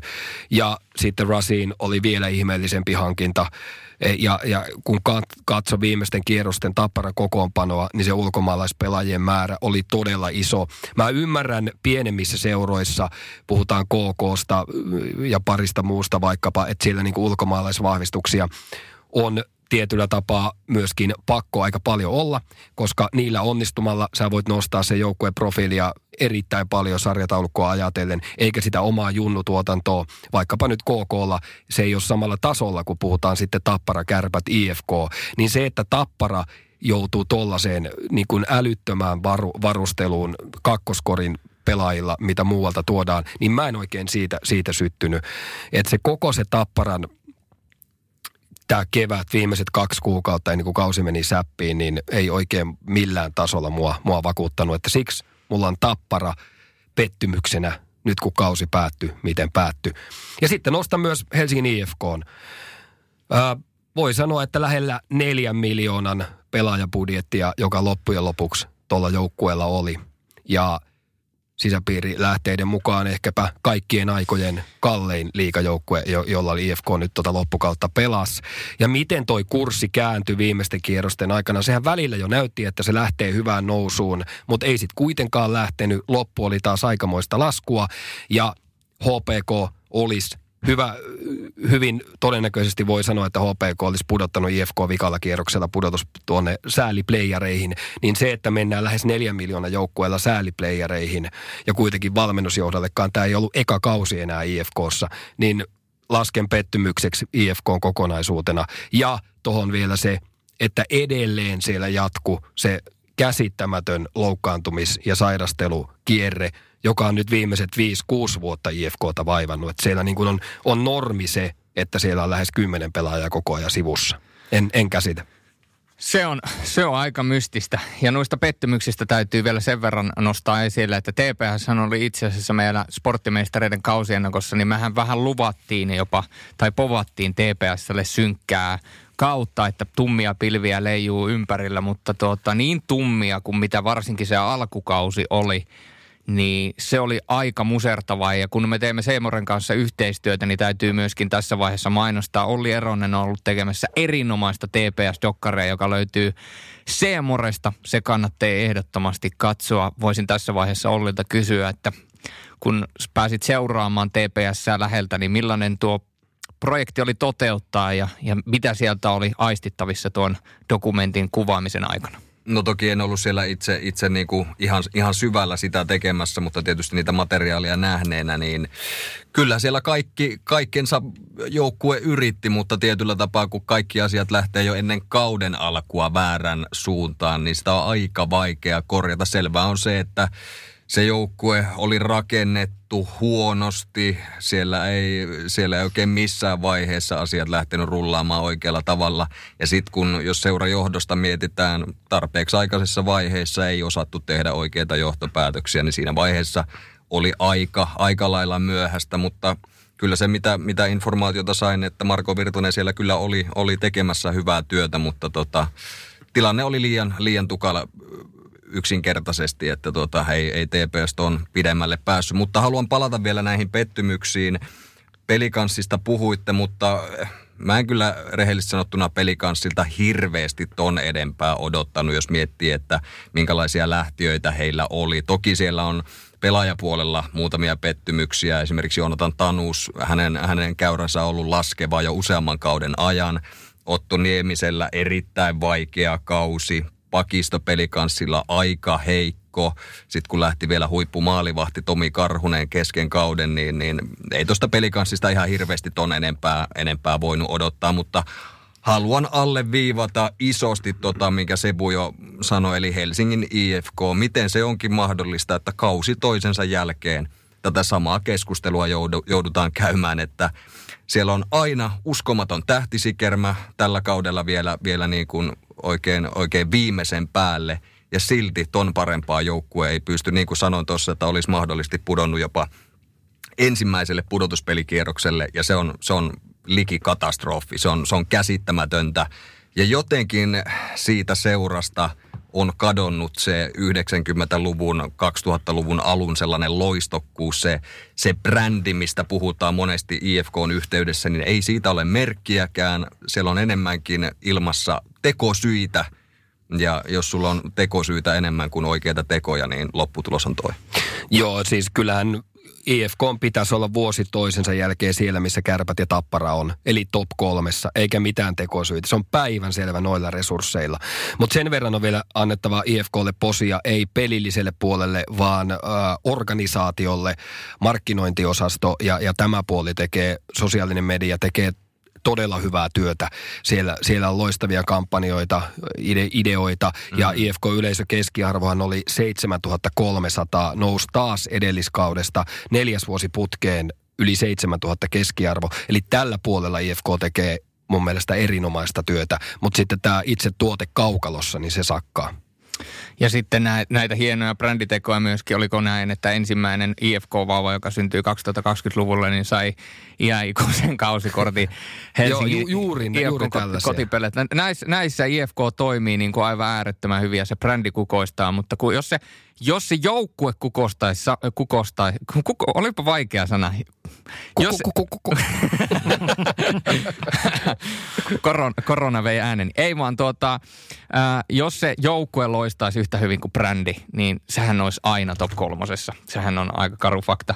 Mutta tota, lopetetaan tämä segmentti positiivisuuteen, nimittäin muutama nosto vielä noista onnistuneista Ilves KK. Lukko KKlle tietysti liikahistorian paras kausi ja taisi olla niin, että tällä kaudella KK oli enemmän voittoja kuin kolmella ensimmäisellä liikakaudella silloin 90-80-luvun taitteessa yhteensä, jos lasketaan rankkaria jatkoaikavoitot mukaan. Lukko puolestaan vähiten päästettyjä maaleja. Samanlainen kausi on toki ollut 91-92. Pekka Virtasivus omaa henkilökohtaista valmentajan voittoennätystä ja Ilvekselle pisteiden valossa historian paras runkosarja. Toki sieltä löytyy muun muassa 87-88 kausi, jolloin Ilves voitti 44 pelistä peräti 30, joten voittoprosentiltaan löytyy parempia kausia. Mutta siinä oli tilastojen valossa myöskin tuotuna esille se, että siinä oli muutama tällainen niin sanotusti altavastaaja joukkue, jotka pelasivat historian parasta lätkää, mutta me emme koskaan saa tietää, mihin se olisi päättynyt. Nostetaan sitten vielä kauden parhaita pelaajia vähän paikoitellen onnistui ja tietysti myöskin kauden valmentajaa valitaan, niin jos nyt vaikka valmentajasta aloitetaan, niin onko Olli Sebu muita ehdokkaita kuin Jussi Ahokas? Mitä mieltä olette? No, Pekka Virta. Ei välttämättä. Pekka Virta voisi olla yksi ja, ja miksei myös Jouko Myrrä, mutta kyllä se kallistuu silti Jussi Ahokkaaseen. Jussi Ahokas numero uno, Jouko Myrrä kakkonen. Mm. Se on aika hyvin. No sitten pelipaikoittain maalivahdit, pakit, hyökkääjät. Ketä löytyy listoilta? Justus Annunen oli paras maalivahti ennen, ennen kauden alkua nosti Annus esille. Täytyy jälleen nostaa itseäni esille. uh, joo, uh, Annunen en, en, en nosta ykköseksi, jos mennään tähän maalivahteihin. Eikä Annunenhan pelasi nuorten kisoihin asti aivan fantastisesti ja ei hävinnyt yhtään ottelua nuorten kisoihin asti. Mutta en tiedä, häne, hänen, hänellähän tuli pieni loukkaantuminen siinä lihasrevähdystä ennen nuorten kisoja ja en tiedä kuinka paljon varmasti osaltaan se vaikutti vaikutti, mutta ei ollut nuorten kisojen jälkeen enää Annunen missään nimessä samalla tasolla. Siellä, siellä tuli paljon heikohkoja otteluita ja myöskin sitten se Annusen ottelumäärä, niin sehän on todella alhainen verrattuna, verrattuna sitten näihin kärkimaalivahteihin mu, muutamissa muissa joukkueissa. Omissa papereissa tämän kauden parhaat maalivahdit ehdottomasti Lukas Dostal Ilves ja Henrik Haukeland KK ilman kysymysmerkkejä. Ja lisäisin tuohon vielä kolmanneksi samat, samat kaksi kärkiheppaa kyllä sanon kuin Sebu, mutta lisäisin myös, että erinomaisesti myös tapparamaalilla tor, torju tämä Michael Gartake. Erittäin hyvä aihe. Joo, mun täytyy sanoa, että voidaanko me jopa nostaa Michael Gartake niin tietyllä tavalla myöskin tuohon yllätyskategoriaan. Vuoden yllättäjät, kun puhutaan pelaista. Joo, hyvä nosto. East Coast Hockey Leagueistä aika katsomaton kortti sillä tavalla kuitenkin ja oma urakin oli jossain vaiheessa siellä jo katkolla tai hän, hän mietti Karteekin, että vieläkö jatkaa uraansa. Sillä lailla oli äh, tuntematon kortti, mutta miten kävi, ryösti Christian Heljangolta ihan totaalisesti ton viimeisten kahden, kolme kuukauden, no, sanotaan vuodenvaihteen jälkeen Tapparan ykkösmaalivahdin viitan. Ja hyvin varma otteinen semmoinen rauhallinen. Ja tästä täytyy antaa myös varmasti maalivahtivalmentaja Aki Näykille paljon niin kuin plussaa, että hyvää työtä Karteekin kanssa siellä teki. Ja Näykin, Näykin mukaan Karteek ei ollut esimerkiksi fyysisesti missään, missään huippuiskussa, kun hän Tapparaan tuli, että sillä puolella aika paljon Näykki on ilmeisesti hänen kanssaan töitä tehnyt ja se, se toi kyllä aika hienosti hedelmä. Ja sitten tuota, no täytyy vielä tähän sen verran lisätä, että joo tosiaan Annusella oli parhaat statsit loppukaudesta, mutta kuten Sepu sieltä sanoi, niin ei ole vertailukelpoisia. Ja aivan kuten sieltä Herra Studion päästä Helsingistä sanoi, niin kyllä Dostali ja Haukeland, jos vuoden parasta maalivahtia täytyy kokonaisuudessaan laskea, laskea ja verrata, niin kyllä niistä kahdesta herrasta se täytyy valita. Mutta sitten mennään pakistoon ja voidaan sanoa, että ilman loukkaantumistaan, niin varmaan tämän kauden ylivoimainen ykkönen pakistossa olisi ollut todennäköisesti Valtteri Kemiläinen. Joo, pelasi lähes piste per peli tahtia sen 42 ottelua ennen kuin loukkaantui ja oli yli 30 syöttöpistettä. Todennäköisesti olisi rikkonut ton Toni Söderholm ja Petteri Nikkilä ennätyksetkin, jos toi tahti olisi jatkunut ja ennen kaikkea ylivoimapelissä oli siinä yläkolmiossa Kuusella ja Karjalaisen kanssa kyllä, kyllä sellainen tuhoaa sen vastustajien kannalta, että tosi, tosi ikävää, että loukkaantui kesken kauden, mutta tota, Kemiläinen menee, menee tohon ja sitten jos parhaita pakkeja otetaan, niin, niin Jakub Kreitsik kärpissä oli kyllä erinomainen. Oli jo lukossa hyvä edelliskaudella, mutta vielä nyt ennen kaikkea ehkä hyökkäyssuuntaan paransi tällä kaudella ja oli kyllä sekä todella vakuuttava omassa päässä, mutta sitten teki ihan hyvin, okei siinä oli pari hattutemppua, jotka nostaa tuota kokonaissaltoa hänen kohdallaan pisteissä, mutta kuitenkin oli hyökkäyspäähän myös, myös tehokas. Ja sitten varmasti kaikkien papereissa on on, saa Olli vaikka hehkuttaa KK-puolustajaa. Niin, kyllä Matt Keido tuossa KK, KK-puolustuksessa oli ehdottomia niitä johtoa, mutta mun, mun täytyy kyllä sanoa, että jos, jos par, paras puolustaja pitäisi valita, niin mulla menee kuitenkin, kuitenkin sit Krejcik Kemiläisen edelle, että, että jos mä ajattelen sitä sitä kautta, että kenen puolustajan ympärille rakentaisi joukkuetta tämän kauden liikapuolustajasta, niin kyllä se olisi ennemmin Krejcik kuin Kemiläinen. Yhdyn tähän. Yhdyn myöskin. Ja tuo Keidohan menee myöskin, kun meillä on tämä yllätys, yllätyslaari, niin menee myöskin siihen samaan laariin. Ja yksi sellainen puolustaja, joka täytyy myöskin tässä vaiheessa nostaa esille, ja hän kuuluu myöskin tietyllä tavalla yllätyksiin, niin Niko Peltola. Voidaan sanoa, että aika vahva kausi. Ehdottomasti oli omalla listalla täällä myös vielä tuossa niin noiden kolmen alapuolella, niin, niin todella väkevä puolustussuuntaan – erittäin varma, tosi vähän teki virheitä, kamppailuvoima hyvä ja sitten myös teki hyökkäyspäässä ylivoimalla varsinkin niin paljon tehoja. Ja sitten on Peltolan kohdalla nostettava myös se, hänen henkisen johtamisen merkitys Ilveksen nuoressa joukkueessa, niin Peltola oli siellä näitä suurimpia liidereitä Robert Leinon ja ää, Aleksi Elorinteen ohella, niin kokonaisvaltaisesti todella iso merkitys Ilvekselle. Niin se on huvittavaa, että Peltola joukkueen vanhimpia pelaajia, mitä hän on 29.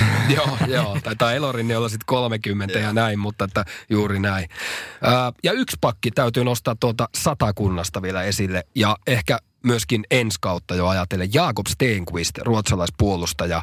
Alku oli varsin vaikeahko. Hänellä oli fy- fyysisellä puolella siitä ässien puolelta komme, muun muassa Tommi Kerttulan kanssa, Sien pelaaja tai kehitysjohtajan kanssa, kun juttelin, niin fyysinen puoli oli Ruotsissa aika retuperälle jäänyt. Ja sen kanssa S teki tosi paljon töitä. Syyskaudella välillä joutui olemaan pari peliä myös sivussa, koska ei fysiikkapuoli esimerkiksi peräkkäisiä pelejä ihan vielä kestänyt. Mutta miten Stegvist pelasi sitten viimeiset 38-40 peliä, niin valtasa, valtaisa kehitysloikka ja lähes piste per pelitahtia pelasi noin viimeiset 38-40 peliä, mikä on puolustajalle ihan huikea suoritus ja vielä Sien, Sien tasoisessa joukkueessa, joka ei kuitenkaan ihan tuohon kärkeen kuulunut. Että ensi kautta ajatellen, niin Stenqvistin nostasin sinne, sinne kyllä niin tosi korkealle, kun puhutaan puolustajista. Erittäin hyvä nosto ja mulla oli tuossa vielä nostoissa Henrik Larsson nimenomaan hyökkäyssuuntaan, puolustussuuntaan nyt ei hirveästi voi puhua, kun hän oli Filppulan kanssa ne, jotka otti eniten omiin viidellä viitta vastaan TPSn paidassa. Miten Jens Ulsson?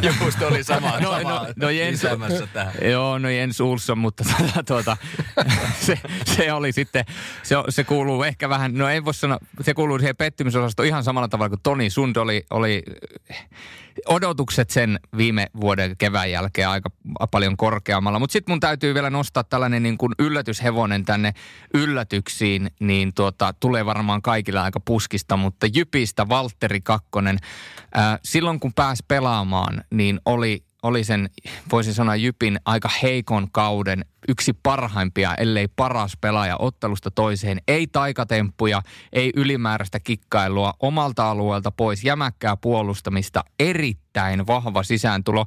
Ja toinen jyppelaaja täytyy nostaa esille ilman värilaseja. Mikko Kaltava voitti plus-miinus-tilaston nimenomaan pakkien osalta. Ja Mikko Kaltavan pelaaminen läpi kauden oli aika lailla solidia. Ja kun viime kaudella Mikko Kaltava pelasi ykkösylivoimassa tekemättä maaliakaan varmaan jonkun 30-35 peliä, niin täksi kaudeksi niin kuin totaalinen ilmeenmuutos. Se oli tietyllä tavalla myöskin tuo Jypin ilmeenmuutoksen ilmentymä siinä, millä tavoin hän pystyy tämän kauden vetämään läpi koko kauden, vaikka siellä Jypillä vähän vaikeuksia olikin. Mutta sitten vielä, niin tästä samalla höökillä, niin mennään sitten... Saako Julius vielä lisätä tähän puolustajakeskusteluun muutaman nimen? Nimittäin kun puhuit Toni Sundista, niin, niin pakko lisätä äh, tavallaan hänen kohtalon toverinsa, eli, eli Ville Heinola, Joo. Armo Reunanen. Äh, Ville Heinolan kausi, jos häntä miettii, niin hän tuli aika isoin otsikoin takaisin Raumalle. Ja vähän oli kyllä sellainen kausi, että enemmän olisi ollut odotettavissa. Tarmo Reunasella kauteen lähtö oli, oli todella vaikea. Se ei tuntunut oikein missään vaiheessa lähtevä, mutta kun kevättä tuossa lähestyttiin, niin peli alkoi kyllä selkeästi parantumaan. Mutta kaikilla näillä Sund Heinola, Reunanen tavallaan yhteinen nimittäjä se, että tuolla kolkuttelemassa ovia Pohjois-Amerikassa, en tiedä käsiteltiinkö sitten se asia jotenkin väärin pääkuvaa sisällä, mutta, mutta tota, ei, se, ei se selkeästi helppoa ollut. Ei missään nimessä ja se erittäin hyvät nostot tuohon. Mennään tästä hyökkäjiä aika... aika Mut, kelle me toi Pekka Rautakallio-palkinto annetaan nyt sitten? Krejcik. Mm, mä sanon Keito. Onko se meitä Keito? Kyllä mä Keidolle sen, mm. sen antaisin kuitenkin. Keito. No annetaan Keitolle. Peesaaja. No en mä voi katsoa, kun täällä mennään demokratialle. Tämä ei ole mikään diktatuuri. Mutta tota, äh, sitten hyökkääjät.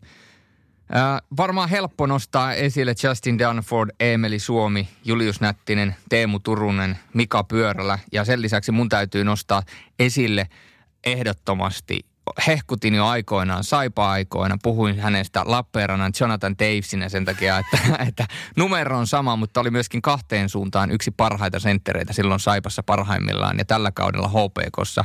Voisin sanoa, että aika kova kausi. Cody Kunig.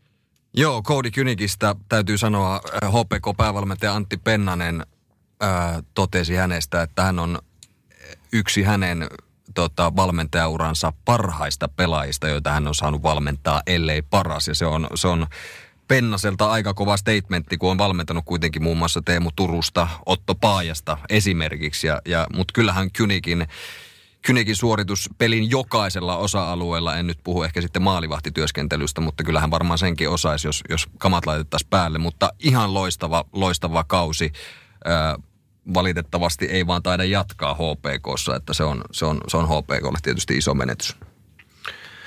Mä nostan niin ikään Saipassa. Luulin ensin, että sanot hänet, mutta sitten, sitten tuli näitä muita muita avaavia seikkoja, mutta Kim Strömberg pelasi aivan fantastisen kauden KK ykkössentterinä. Totta. Ja teki todella vielä kokeneemmalla iällä todella ison loikan eteenpäin omalla uralla. Rikkoi 50 tehopisteen rajapyyki. Hän aina juniorina tiedettiin lahjakkaaksi ja nuorempana, mutta sen jälkeen ollut vähän hakemista ja aika kiertolainenkin ollut tuossa välillä viime vuosina. Mutta nyt KKssa paikka löytyi ja, ja todellakin siinä Haatajan ja Hakulisen kanssa ja ja, ja sitten myöhemmin, kun Hakulinen loukkaantui, niin sitten vähän meni se ykkösketju vielä rikki, mutta siitäkin huolimatta pystyi jatkaan tuon loppukauden. Ja hänelläkin oli vielä pientä loukkaantumista tuossa loppukaudella, mutta siitä huolimatta pelasi loppuun asti todella vahvan kauden. Ja mikä on erinomaisen hienoa, niin jatkaa KKssa myös ensi kaudella, että, että todella iso palanen KK on palapeli. Saako jatkaa näillä Saipa-nostoilla, kun te, te näitä tykkäsitte? Ei siis tällä kaudella Saipassa pelannut, mutta Tyler Mooli. Joo, Joo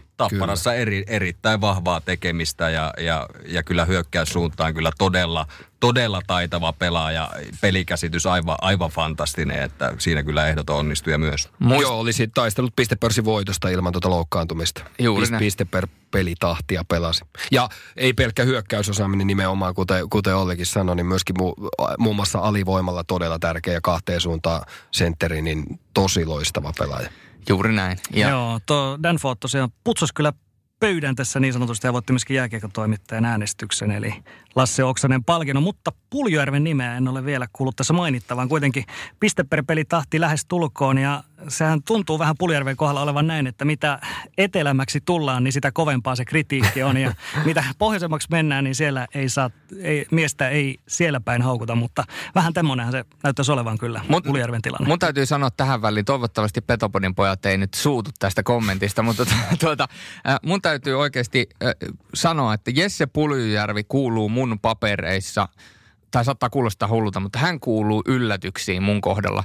Ää, ja perustelut sille on se, että kun mä oon nähnyt Puljujärven viisikkotason pelaamista ja sitä, että miten se pelaa niin kuin hyvää viisikkoa vastaan, niin mä oon saanut sellaisen kuvan ja sellainen ajatus on jäänyt, että kun Puljärvi pääsee kelaamaan vauhtia, kun se pääsee pelaamaan repaleista viisikkoa vastaan, niin se pystyy käyttämään omia avujaan hyväksi ja se pystyy luistelemaan, sillä on hyvä laukaus, sillä on hyvä luistelu. Mutta sitten kun puhutaan tällaisesta erittäin tiivistä viisikkoa vastaan pelaamisesta, viisikko, joka puolustaa keskustaa ja niin edelleen ja niin edelleen, niin, niin tuota, niissä jotenkin tuntuu, että Puljujärvellä on ollut aikaisemmin vaikeuksia. Ja mä näin tuossa kauden aikana monta kertaa, että Puljujärvi pystyy tavallaan sitä hyvääkin viisikkoa vastaan tekemään peliä, pystyy rikkomaan sitä omilla syötöillään, omalla luistelullaan, omilla laukauksillaan. Olin katsomassa tappara kärpät peliä paikan päällä niin, että en ollut selostamassa, niin kiinnitin erityistä huomiota. Niin käytännössä Puljujärvi Lammikko kaksikko, kun tuli jäälle, niin aina silloin pelin virta kääntyy toiseen suuntaan. Eli sun ei tarvinnut edes katsoa, ketä kärpiltä on kentällä, koska sä tiesit, että aha, nyt hyökätään tuonne, niin sä tiesit, että siellä on Puljujärvi ja Lammikko kentällä. Siitä syystä mä sanon, että Puljujärvi Järven pelaamisen taso, niin se yllätti minut, kuinka paljon on pystynyt viisikkotasolla kehittymään ja pystyy kehittymään myöskin kauden edetessä. Ja tämän takia mä nostan Puljujärven omissa papereissa myöskin tuohon niin sanottuun yllätyskategoriaan. Se kertoo aika paljon Puljujärvestä se, että me ei häntä mainittu tuossa, että vaikka hän noin komean pistesaaliin keräsi, niin jotenkin häneen kohdistuvat odotukset on jollain tapaa aika epärealistisia. Se varmaan osittain juontaa juurensa tai aika suureltakin osin sinne, sinne alkuvuoteen 2016, jolloin Puljujärvi ja Laine ja kumppanit laittoi koko Suomen ihan, ihan sekaisin niillä otteilla, mitä he esitti nuorten MM-kisoissa, mutta ihan loistava kausi Puljujärveltä ja jotain kertoo siitä nälkäisestä puljusta. Se, että hän voitti aivan omilla lukemillaan tuon laukaisutilaston, taisi olla melkein sata laukausta eroa toiseen laukaisumäärässä olevaan, olevaan herrauskolu Markus Nenonen. Ja, ja tota, todella nälkäinen, mutta mä nostan ehkä sitten yllättäjäosastoon tietyllä tapaa hänen, hänen ketjukaverinsa eli Juho Lammikon, koska on, on hänen otteitaan seurannut tuolla NHLn puolella. hän oli siellä tällainen neloskentän grinderi, kahden suunnan hyökkääjä. En olisi uskonut kautta odottanut, että hän pystyy tuottamaan noin hyvin hyökkäyssuuntaan, mitä hän tällä kaudella tuotti. Niin, palasi oikeastaan siihen juniorina. Hän, hän oli, oli todella kova hyökkäyssuuntaan ja teki mielettömiä tehoja Porissa. Mutta sitten aikuisiellä toi rooli nimenomaan on puolustavammaksi mennyt ja hänelle teki varmasti tämä kausi kyllä todella hyvää palata niihin nuoruusvuosien vahvuuksiin. Ja, ja tota, mutta Mika Pyörällä siinä kolmantena, niin on se vaan kerta kaikkia uskomaton pelaaja. Että, että mm, Puljujärven osalta pelas hyvän kauden, mutta en laske yllättäjiin. Ja, ja mulla vähän laskee sitä kokonaisarvosanaa ikään kuin ne maajoukkuepelit, jossa jäi kyllä aika pimentoon. Että miten Puljujärvi oli sitten pärjännyt vaikkapa Kärpissä eri ketjussa, niin se jäi näkemättä tämän kauden osalta, koska kyllähän Mika Pyörällä, hänestä puhutaan paljon, mutta voisi puhua vieläkin paljon enemmän. Siinä on niin viisas, uskomaton pelaaja, että Mika Pyörällä, siis vaikka hänen ketjukaverit olisi kärppien huoltajat, niin todennäköisesti kaikki olisi top 10 pistepörssissä. Että kyllähän toi ketju myös, missä Puljärvi sai pelata, niin oli sellainen, että ei, ei yhtään häneltä pois ottamatta, mutta siinä olisi moni muukin aika kovat tehot pistänyt tauluun. Et tosi ikävää, että jäi hänenkin kohdalla, Puljärven kohdalla toi kevät nyt näkemättä, koska pudotuspelit ja siihen mahdolliset MM-kisat päälle, niin oli sitten Puljärven NHL-tavoitteiden kannalta ollut todella arvokasta oppiaikaa ja näyttöaikaa. Et nyt melkein, nyt on mielenkiintoista, että vieläkö olisi viisainta jäädä yksi kausi vielä pelaa Oulussa, kun tämä kausi päättyi näin. Niin, ja nythän hänen ympärillään pyörii just tämä keskustelu, että mi, mi, mitä tapahtuu seuraavaksi. Mutta kyllä mä näen, että edelleen ne suuret ongelmat on siinä niin sanotussa stop and go pelaamisesta. Mm, kyllä. Se, se menee liialliseksi kaarteluksi ja sitä ei vaan yksinkertaisesti Pohjois-Amerikassa. En, en näe tälläkään hetkellä, että, että Puljujärvi on NHL-tason pelaaja. Uskallan kompata tätä. Ja tuosta täytyy vielä noista kahdesta nost- kaksi nostoa tehdä vielä, jotka on jo aikaisemmin tässä mainittu. Julius Nättinen, tietysti Julle voitti maalinpörssin, mutta täytyy Julius Nättisestä sanoa se, että ei missään nimessä pystynyt pitämään tasoaan lähellekään koko kautta. Ja siellä tuli pitkiä pätkiä, että Julius Nättinen katosi kokonaan kuvasta – ja, ja se ehkä vähän mun silmissä vähän sitä kiiltoa Julius Nättisen huikeasta kaudesta, vaikka se maalimäärällisesti olikin huikea, niin tuota, se vähän ehkä rapisuttaa sitä. Mutta loppukaudesta alkoi löytämään jälleen maalivirrettä ja se vähän ehkä jopa jää harmittamaan, että ei nähdä, että minkälainen Julius Nättinen olisi ollut playareissa, koska tuntui, että hän alkoi syttymään uudestaan juuri playereiden kynnyksellä. Ja toinen pelaaja, joka täytyy nostaa esille mun papereissa jopa ehdokas tavallaan runkosarjan MVPksi, niin nuorissa teki aikoinaan ajunnujen pisteennätyksen ja nyt sitten alkanut latomaan sellaista tulosta taululle, ettei paremmasta väliä Ilves-kapteeni Emeli Suomi. Erittäin hyvä nosto ja ennen kaikkea se tapa, millä hän suorittaa kaukalossa. Hän on sellainen todellinen jääkiekko-soturi ja, ja kyllä ansaitsee sen C-kirjaimen rintaansa. Todella esimerkillinen kapteeni, ennen kaikkea ehkä sen pelillisten otteiden kautta. Hän ei ole mikään, mikään ehkä, ehkä se puheliain, puheliain kaveri, mutta, mutta todellakin tuommoinen niinku pelillinen johtaja. Iso, mm. iso johtaja, vaikka onkin vielä nuori kaveri kyseessä. Sporttimeistereiden liikaspesiaala jatkuu ja tuota, tähän loppuun käydään vähän kiteytystä siitä, että minkälaista taloudellista vaikutusta tällä koronalla on pelaajiin ja ennen kaikkea seuroihin, mutta myöskin yksi sellainen asia, mikä täytyy nostaa esille on se, että tässä kaiken hälyn keskellä on ehkä monilta unohtunut se, että joillekin isoille sotureille tämä kausi oli ja saattoi olla jopa viimeinen Tuukka Mäntylä, Tapio Laakso, Ville Koho Japa Levonen tuomaripuolelta. Isoja, isoja nimiä. Ville Koho saa toki paitansa kattoon ensi kaudella. Jossain vaiheessa hänen kunniakseen pelataan tämä All Stars-ottelu ensi elokuussa kisapuistossa, missä Saipo All Stars ja Ketterä All Stars kohtaa. Mutta, mutta se, että heidän lopetuksensa jää tavallaan niin kuin tämän kaiken koronan varjoon, niin tietyllä tavalla aika surullinen loppu heidän urilleen.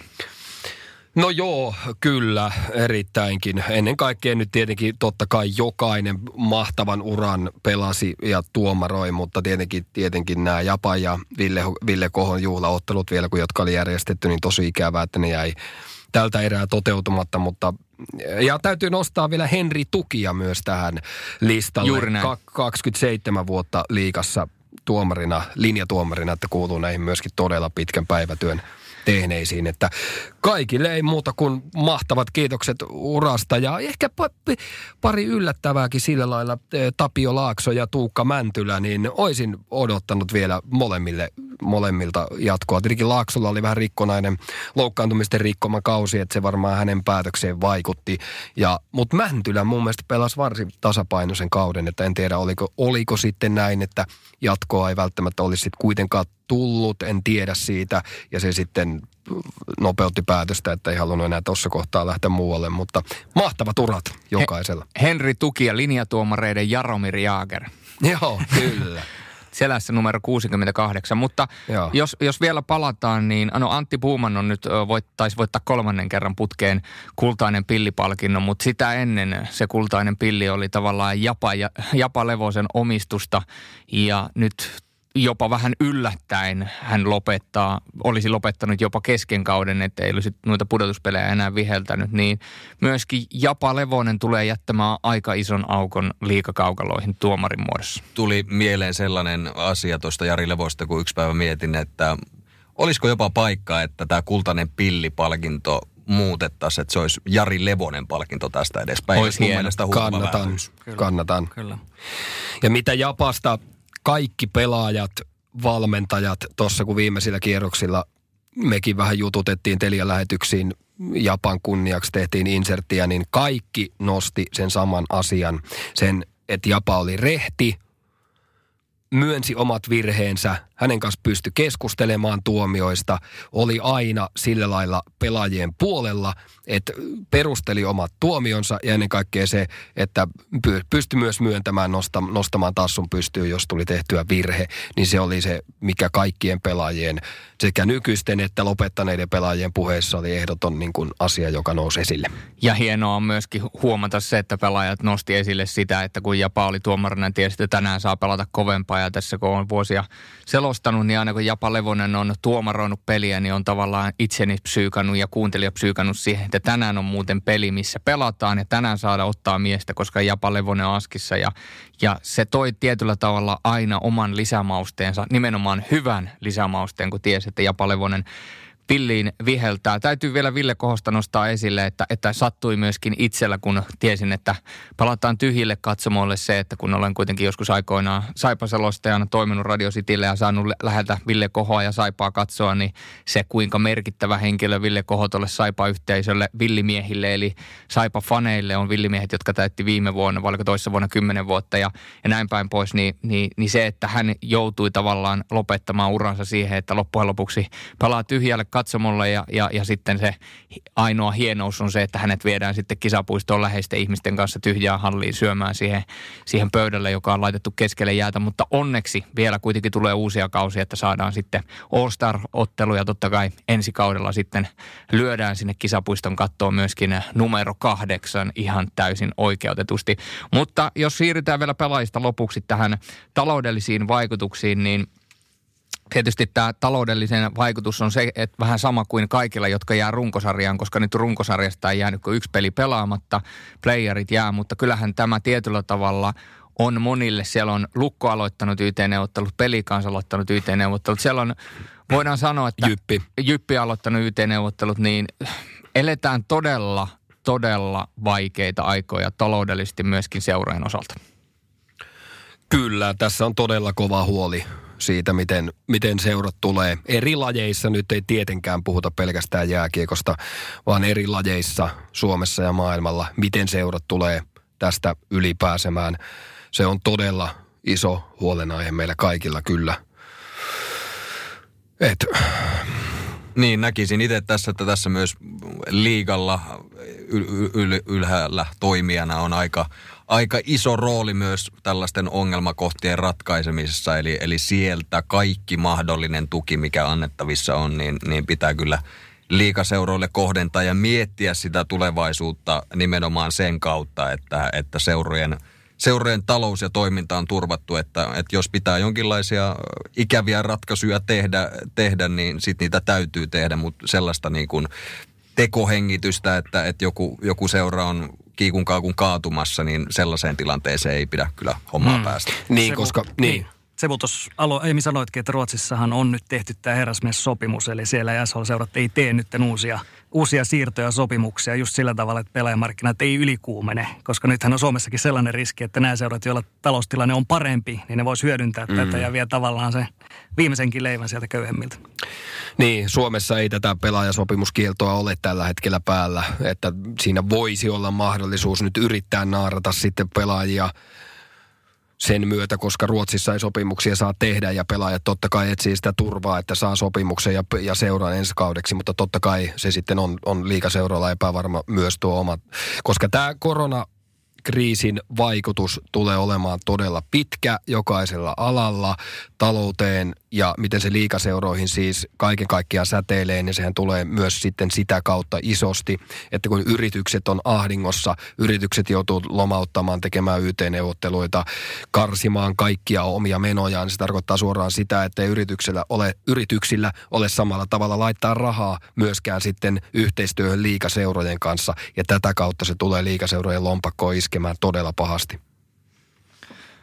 Eli synkät on näkymät ja tietysti nyt täytyy toivoa, että kun näistä influenssa-aalloista puhutaan, että mitään toista tai kolmatta aaltoa ei tule, koska jos toinen aalto tulisi esimerkiksi ensi syksynä, niin, niin tota, tämä, tämä ahdinko syvenee kaikilla vielä enemmän. Mutta to... ja, ja, ja tietenkin tässä on se totta kai, että liikahan ei ole tässä yksin niin kuin on todettua tullut. Eli kaikki seurat Euroopassa ja Juuri maailmallakin näin. ovat samassa tilanteessa. Eli siinä mielessä liika ei tässä putoa mihinkään omaan kuoppaansa, vaan se talous iskee joka puolella Ruotsissa, Sveitsissä, Saksassa samalla tavalla. Että siinä mielessä ei välttämättä liikan tilanne suhteessa muihin sarjoihin tämän kannalta heikkene. Enemmänkin tässä voi käydä niin, että tämä tuntuu pelaajien pussissa, että pelaaja, pelaajien palkat laskevat, koska seurojen kilpailukyky, maksukyky joka maassa laskee tämän myötä. Ehkä lukuun ottamatta sitten Venäjää, jossa varmaan varmaa Putin nollaa nämä koronaviruksetkin. Että tota.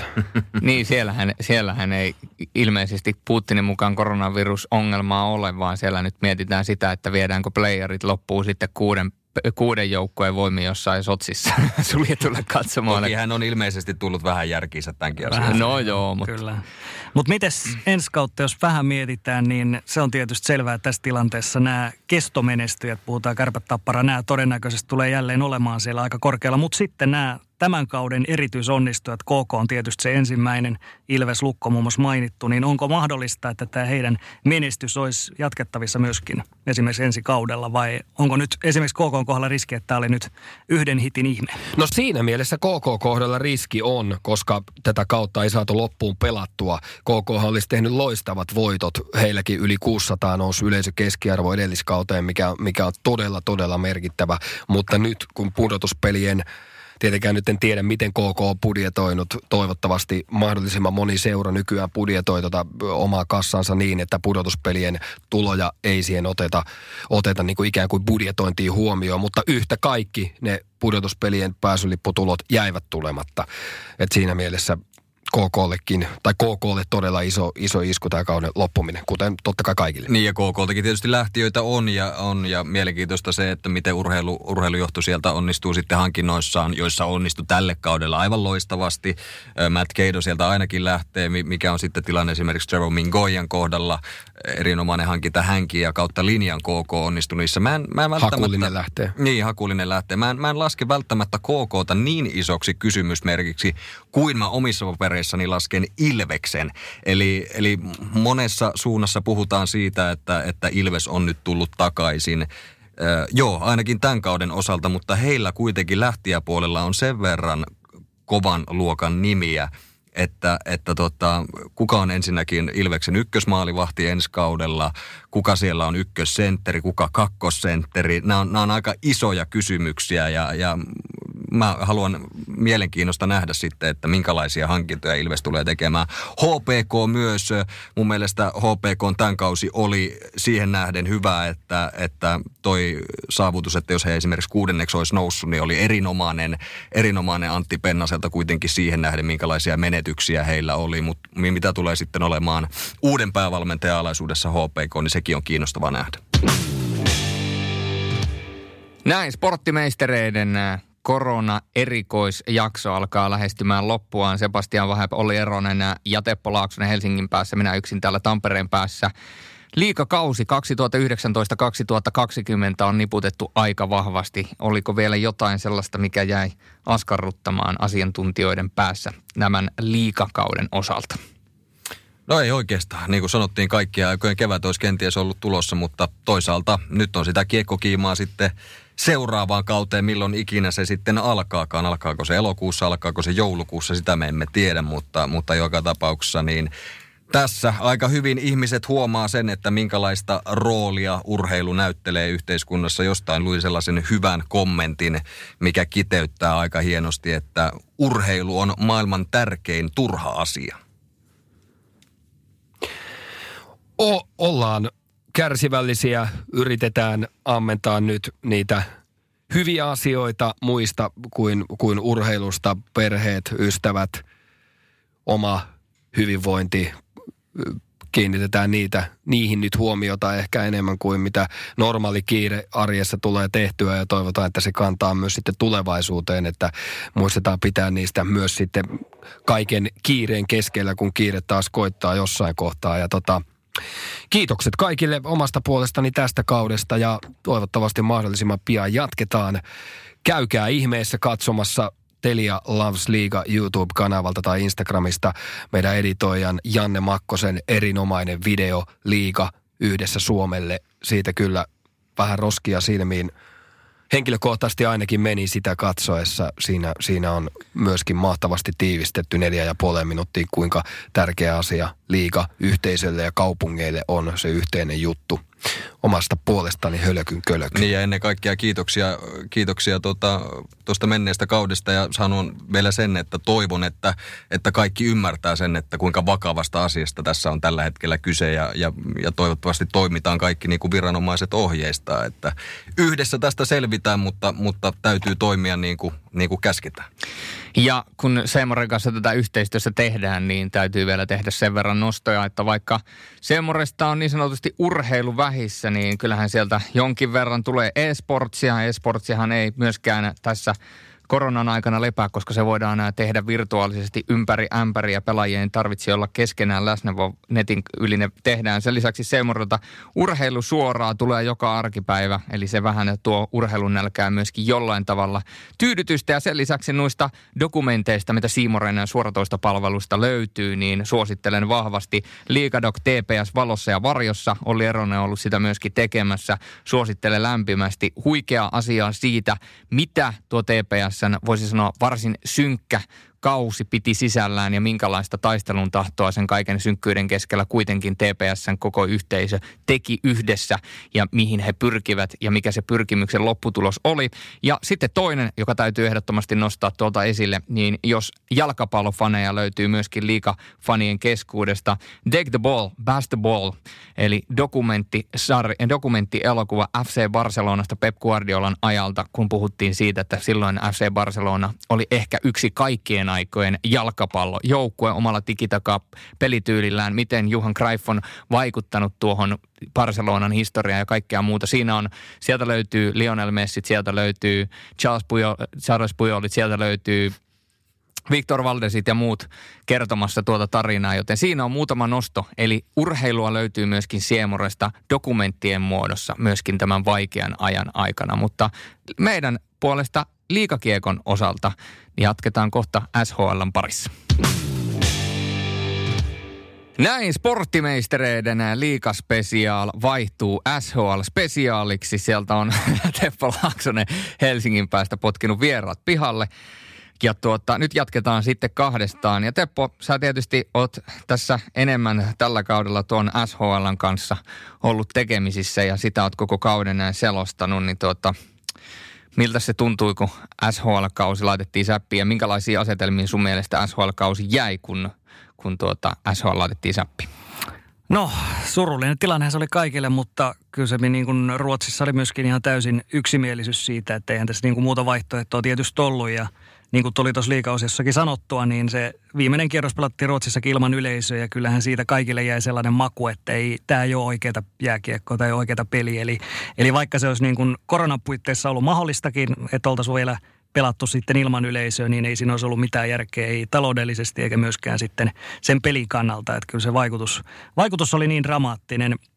Mutta itse kaudesta niin, niin tota, luulaja selkeä runkosarjan voittaja oli myöskin mestarisuosikki numero ykkönen, että heille tämä tietysti eniten kirpaisi. Että luulee ja sanoi seurajohtajat suoraan, että tämä oli noin 10 miljoonan kruunun tappiota. Tarkoitti tämä, että playoffeja ei pelattu, koska he olisivat todennäköisesti mennyt pitkälle ja myynyt myöskin hallia koko ajan loppuun. Niin, niin heille tämä kirpas kaikista eniten ja sitten toiseksi tietysti sanoisin, että Rögle, koska he oli tämä SHLn KK, eli kaikkien aikojen paras kausi ja runkosarja kolmonen, niin heille tämä tietysti kirpasee erityisen pahasti myöskin, että he ei päässyt tätä playoff-kevättä nyt sitten elämään.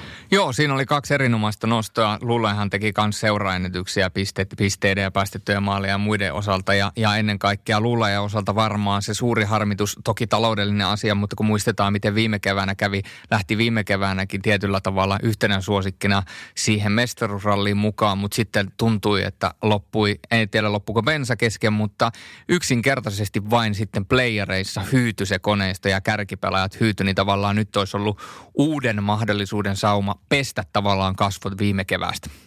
Se on just näin, että, että tämä, oli nyt, tämä oli nyt jälleen tällainen yksi dramaattinen luku tietysti luulejan historian, että heillä on edelleen vaan se yksi mestaruus siellä ja ei saatu sille jatkoa. Että Ruotsissa tietysti sellainen hyvä positiivinen juttu, mikä tuossa keksittiin sitten jo siinä vaiheessa, kun pelattiin tyhjille katsomoille, niin siellähän keksittiin tämä haamulippujen myynti ja myöskin tämmöinen swishaaminen, mikä on käytännössä niin kuin lahjoituksen antamista seuralle, niin kannattajat tosi hyvin lähti tukemaan omiaan, ja tätä on Suomessa myöskin tehty nyt sitten, että kannattajat ostaa niin kuin lippuja otteluihin, mitä ei oikeasti koskaan tulla pelaamaan, mutta tällä tavalla pystyy pikkasen tukemaan sitä omaa seuraa ja pienentämään niitä tappioita, jotka tulee siis ole tosi, tosi isoja kyllä. Ja jos mietitään vielä tuota playereita, otetaan vielä tähän tämä pelillinen aspekti esille vielä ennen kuin siirrytään noihin taloudellisiin ja muihin asioihin, niin jos mietitään, että playerit oltaisiin saatu vietyä läpi, niin mulla, mä jäi, olisin jäänyt odottamaan nimenomaan sitä, että jossain kohtaa Röökle ja Luulaja kohtaa, kun miettii millaista työtä abotit pystyy tekemään Rööklessä ja tietysti sitten gm oleva Chris, niin olisi tavallaan entisenä Luulaja-kapteenina päässyt pelaamaan Luulajaa vastaan playereissa, missä kohtaa se sitten olisi tapahtunut, ehkä jopa finaaleissa, niin, niin oishan se ollut tietyllä tavalla hieno tarina. Kahden näiden, voisi sanoa, huikean, niin kuin, ei nyt voisi sanoa, Röökli oli yllätys, Luula ei niinkään, mutta kahden niin kuin vahvan, erittäin vahvan SHL-kauden pelanneen joukkueen välillä. Ois. Se olisi ollut tietynlainen unelmafinaali finaali kyllä just toi, että Färjestadilla niin heillähän oli hirveästi loukkaantumisia tuossa loppukaudessa ja se ei muutenkaan ollut enää niin hyvä iskus kuin alkukaudelle. Toinen olisi sitten ollut tietysti Luula ja Skellefteå, koska se on tämä Pohjois-Ruotsin. Ja Skellefteåhan oli ihan valtavan hyvä, hyvä niin kuin loppukaudella, että esimerkiksi helmikuussa ei hävinnyt yhtään ottelua ja, ja toi loppu oli nimenomaan tosi hyvä, että heille tietysti siinä mielessä kanssa tosi, tosi paska maku, koska se oli koko ajan nousujohtainen kausi. Ja tietysti nyt kun tuota, runkosarjat on pelattu, niin, niin tuota, myöskin runkosarjan perusteella ja runkosarjan loppuun, niin runkosarjan perusteella myöskin jaettiin noi CHL-paikat ja ne jäi tuosta liikaosiosta kertomatta, mutta top nelonen liikasta siis meni äh, CHL, eli Tappara jälleen CHL, Kärpät CHL, Lukko CHL ja nyt myöskin Ilves toisena tamperelaisedustajana CHL. Ja puolestaan äh, Ruotsin puolelta Luula ja Färjestad, Rögle, Skellefteå ja Frölunda tavallaan nyt pelasti itsensä, kun se voitti sen CHL-finaalin, koska koska jos ei olisi voittanut, niin Frölundahan olisi jäänyt CHLn ulkopuolelle. Joo, se pitää paikkansa, että heille se oli, oli niin yllättävän tärkeä sitten se. Ja, ja tota, Rögle on tosiaan nyt ensikertalainen sitten CHL, mä luulen, että he arvostaa kyllä sitä kilpailua. Se on iso juttu heille ja tavallaan voi ajatella, että koska nyt ne playerit jäi näkemättä, niin tällaista ihan pientä lohtua he tulee nyt saamaan myöskin näistä europeleistä, tai he ovat tosiaan ennen päässyt ikinä pelaamaan, että tämä playoff-paikkakin olisi ollut vasta toinen heille. Ja sitten liikan puolelta tietysti niin Ilves on nyt myöskin CHL ensikertalainen ensi kaudella, nämä muut on pelannut aikaisemminkin. Että sehän on hyvä muistaa kanssa, että silloin kun tätä koko CHL rakennettiin, niin sitä rakennettiin siltä pohjalta, että joukkueet ei saa olla liian lähellä toisiaan, kun puhutaan näistä perustajajäsenistä, niin sen takia esimerkiksi Tappara oli, oli tämä Tampereen edustaja, Ilvestä ei missään vaiheessa otettu mukaan siihen keskusteluun. Helsingissä IFK oli se, jokereita ei otettu missään vaiheessa mukaan. Ja vaikka Pohjois-Ruotsissa sitten, niin Luulaja on alusta asti ollut perustajajäsen ja siinä Skellefteon kanssa ei ole ikinä edes keskusteltu. Ja se on nyt mielenkiintoista, että näitä, näitä jengiä myöskin nyt sitten nähdään. Joo, se on aika mielenkiintoista olisi nähdä niin kuin Tampereen, Tampereen derby CHL, sekin olisi ihan mielenkiintoista. Jos tuosta SHL-kaudesta puhutaan nimenomaan joukkueiden suoritustaso osalta, niin voidaan myöskin sanoa, että alkukaudessahan näytti myöskin siltä, että Vexjöllä tulee täydellinen pannukakku. He kuitenkin selvittävät itsensä tavallaan, ei nyt ihan kuiville, mutta kuitenkin playeriviivaa yläpuolelle, vaikka alkukaudesta näytti siltä, että kohta saa Hallam kenkää ja kaikki saa kenkää. Joo, se oli, se oli tällainen niin kuin just niin kuin sanoit, että vähän, vähän saatiin jalat kuiville siitä, mutta totta kai se kymppisiä oli, oli valtava pettymys. Ja todennäköisesti on Frölundaa vastaan olisi ollut se playoffien ykköskierros, niin hyvin mahdollista, että olisi lähetty lentoon siinä kohtaa. Mutta Frölunda tietysti yhtä lailla se seiskasia on heidän huonoin sitten vuoden 2011. Että, että tota, kyllähän Frölundalla kanssa niin kuin iso, iso jälkipyykki joka tapauksessa, vaikka toi playoffit jäi nyt kesken niin, niin tota, tai pelaamatta, niin, niin kyllähän Frölundalla kanssa on sellainen, sellainen miettimisen paikka paikka. Oli ja oli aika mielenkiintoista. Luin tuossa jotain ruotsalaisia kolumneja ja muuta, niin siellä nousi jopa tällainen asia esille, että, että, että Frölunda oli yksi parhaista joukkoista tällä kaudella. Niin kuin jos mietitään pelillis, pelillistä tasoa parhaimmillaan, niin se on mielestäni aika, aika rohkeasti sanottu, kun miettii kuitenkin kauden kokonaiskuvaa, mikä Frölundalla oli. Niin, mun mielestä vähän siinä on niin kuin yhtenäväisyyksiä, mitä tuossa liiga-asiassakin puhuttiin. Eli samalla tavalla kuin Tapparalla Rautakorpi, niin siinä on vähän sama juttu kuin Samhallan, Växjö, Roger Rönnberg, Frölunda, kaikki nämä on ollut niin kuin tosi pitkään. Okei, Rautakorpi on välillä ollut poissa, mutta kuitenkin hän on niin kuin iäteajat ollut, ollut nimenomaan tapparassa siellä aina, aina pätkiä. Niin tuntuu vaan, että, että sitten kun niitä vaikeuksia alkaa kasaantua, niin jotenkin sieltä ei sitten löydykään enää, enää niitä työkaluja sitten pakista. Ja jotenkin mä näkisin, että siinä vaan on tällainen tietyn näköinen leipääntyminen myöskin sitten puoli ja toisin. Että, mutta sehän on vaan fakta, että nykyään nämä huippuvalmentajapestit, ne on suht lyhyitä. Ne ei ole ikinä tällaisia niin kuin plus viittä vuotta ja lähemmäs kymmentä vuotta, mitä siellä kohta alkaa näilläkin kavereilla olla. Ja toinen asia, mikä tietysti puhuttaa, on tuo sarja, ta, sarjapaikkataistelu. Hockey Allsvenskanin seurat, niin ei ole ihan hirvittävän tyytyväisiä siitä, että Ruotsin jääkiekkoliitto on sitä mieltä, että mikään joukko ei nouse tai pudoa, koska pelit jäävät kesken niin kuin Sveitsissä tapahtui. Ja tämähän tietysti nostaisi sen, että esimerkiksi siellä olisi Leksand ja Oskarshamn, Kuiville Oskarshamn, joka täytyy kyllä sanoa, että jos mietitään lähtökohtia tähän kauteen, niin yllättävän hyvin rimpuili kauden mittaa tuossa sarjataulukossa mukana. Kyllä joo, ja, ja niin kuin Leksankin, niin ei he niin kuin sillä tavalla kumpikaan ei alisuorittanut mitenkään isosti. Mutta just tästä niin kuin sarjapaikkaväännöstä, niin siinä on siis sellainen, sellainen perustava ongelma tietysti on, että siinähän koko homma oli ihan kesken, että meillä ei, ei ollut vielä tiedossa edes karsintaan pääseviä joukkueita, koska Hokialsveskan finaalit jäi kesken, playoff-sarja jäi kesken. Ja nyt kun esimerkiksi Moodu ja, ja tota Björklöven tällaisia ukaaseja sieltä latelee, niin tavallaan se on niin pahasti ollut kesken, että ei voi viedä tässä ei voitu sanoa vielä, että kuka siellä loppujen lopuksi olisi päässyt edes tähän varsinaiseen karsintaan. Ja vaikka oltaisiin aloitettu karsinat ja se olisi mennyt vaikka kesken sitten sen karsintasarjaa löyty homma poikki, että ei voida enää pelejä jatkaa, niin siltikään ei oltaisi saatu sitä ratkaisua sitten tehtyä mitenkään reilusti. Ja nyt ollaan vielä aika kaukana siitä, niin mun mielestä nämä vaatimukset on, ne on aika, aika niin kuin tuulesta temmattuja siinä kohtaa, koska ei todellakaan oltu lähelläkään sitä vaihetta vielä, että he olisi ollut edes pikkusormi niin kuin SHLn puolella vielä. No ju, juuri näin ja niin kauan kuin et ole päässyt edes siihen vaiheeseen, että pääset pelaamaan SHL-joukkuetta vastaan, niin mm. olet suhteellisen kaukana siitä, että, että tuota, ensimmäistäkään vaihetta on saatu vietyä läpi, puhumattakaan siitä second chance-vaiheesta. Ja sitten tietysti nämä ehdotukset siitä, että nostettaisiin tämän takia sarja, sarja tuota, joukkueiden määrä 16, niin sekin on mielestäni hiukan kaukaa haettu on. Haku. Et, et totta kai heillä oli, niin kun, heillä oli erittäin huono niin sanottu tuuri tässä, huono tuuri, että kaikki totta kai huono juttu, että pelaat hienon kauden Hokiasvenskanissa ja sitten viedään tämä karsintamahdollisuus. Leeksan ja Oskarsson oli suuria voittajia, he oli niin kuin hannuhanhia tässä tilanteessa, mutta ei tässä, niin kuin sanoit, niin Sveitsissä tehtiin sama ratkaisu ja mun mielestä tämä oli niin kuin ainoa, ainoa niin kuin vähiten epäreilu ratkaisu, mitä voitiin tehdä näiden sarjapaikkojen suhteen. No se on juurikin näin, koska kukaan ei ole voittanut ketään eikä kukaan ole hävinnyt kellekään. Oskarshamn ja Leeksand olisi joutunut taistelemaan paikastaan, mutta sehän ei tarkoita sitä, että ne olisi automaattisesti automaattisesti sen hävinnyt. Joten, mm. joten sen takia nämä ukaasit on vähän erikoisia. Jos koko kautta katsotaan kokonaisuutenaan, niin voidaan kuitenkin sanoa, että hieno kausi SHL pelattiin. Että niin kuin sanottua, niin Luulaja oli runkosarjan paras ja tasaisin joukkue. Ja niin kuin sanoit, niin olisi ollut todennäköisesti se ykkössuosikki myöskin mestariksi ja Rögle suuri yllättäjä. Mutta tietysti siellä myöskin sellaisia joukkueita kauden edetessä nousi esille, kuin esimerkiksi Örebro parhaimmillaan pelasi hyvää lätkää, vaikka sitten tuo lopullinen sarjasijoitus ei ehkä niin korkealla ole ollut tai ollut kuin mitä ehkä jotkut kauden vaiheet saattoi osoittaa. Joo, aivan, aivan täysin samaa mieltä näistä ja siis Örebro todella hieno tarina. Ei, ei, ei riittänyt yty ihan loppuun saakka, mutta kuitenkin he pystyivät siellä jättämään, jättämään niin kuin monia isompia joukkueita niin sanotusti taakseen. Et se, on, se on ihan sama kysymys nyt, mitä puhuttiin vähän tuossa liigaosiossakin. KK Ilves oli esimerkiksi näitä, mitkä sieltä nousi esiin. Niin samalla tavalla niin kuin Rögle ja Örebro on, on siinä vähän vedenjakajalla nyt, että heillä ei ole tällaista pitkäjänteistä menestystä ollut siellä aikaisemmin.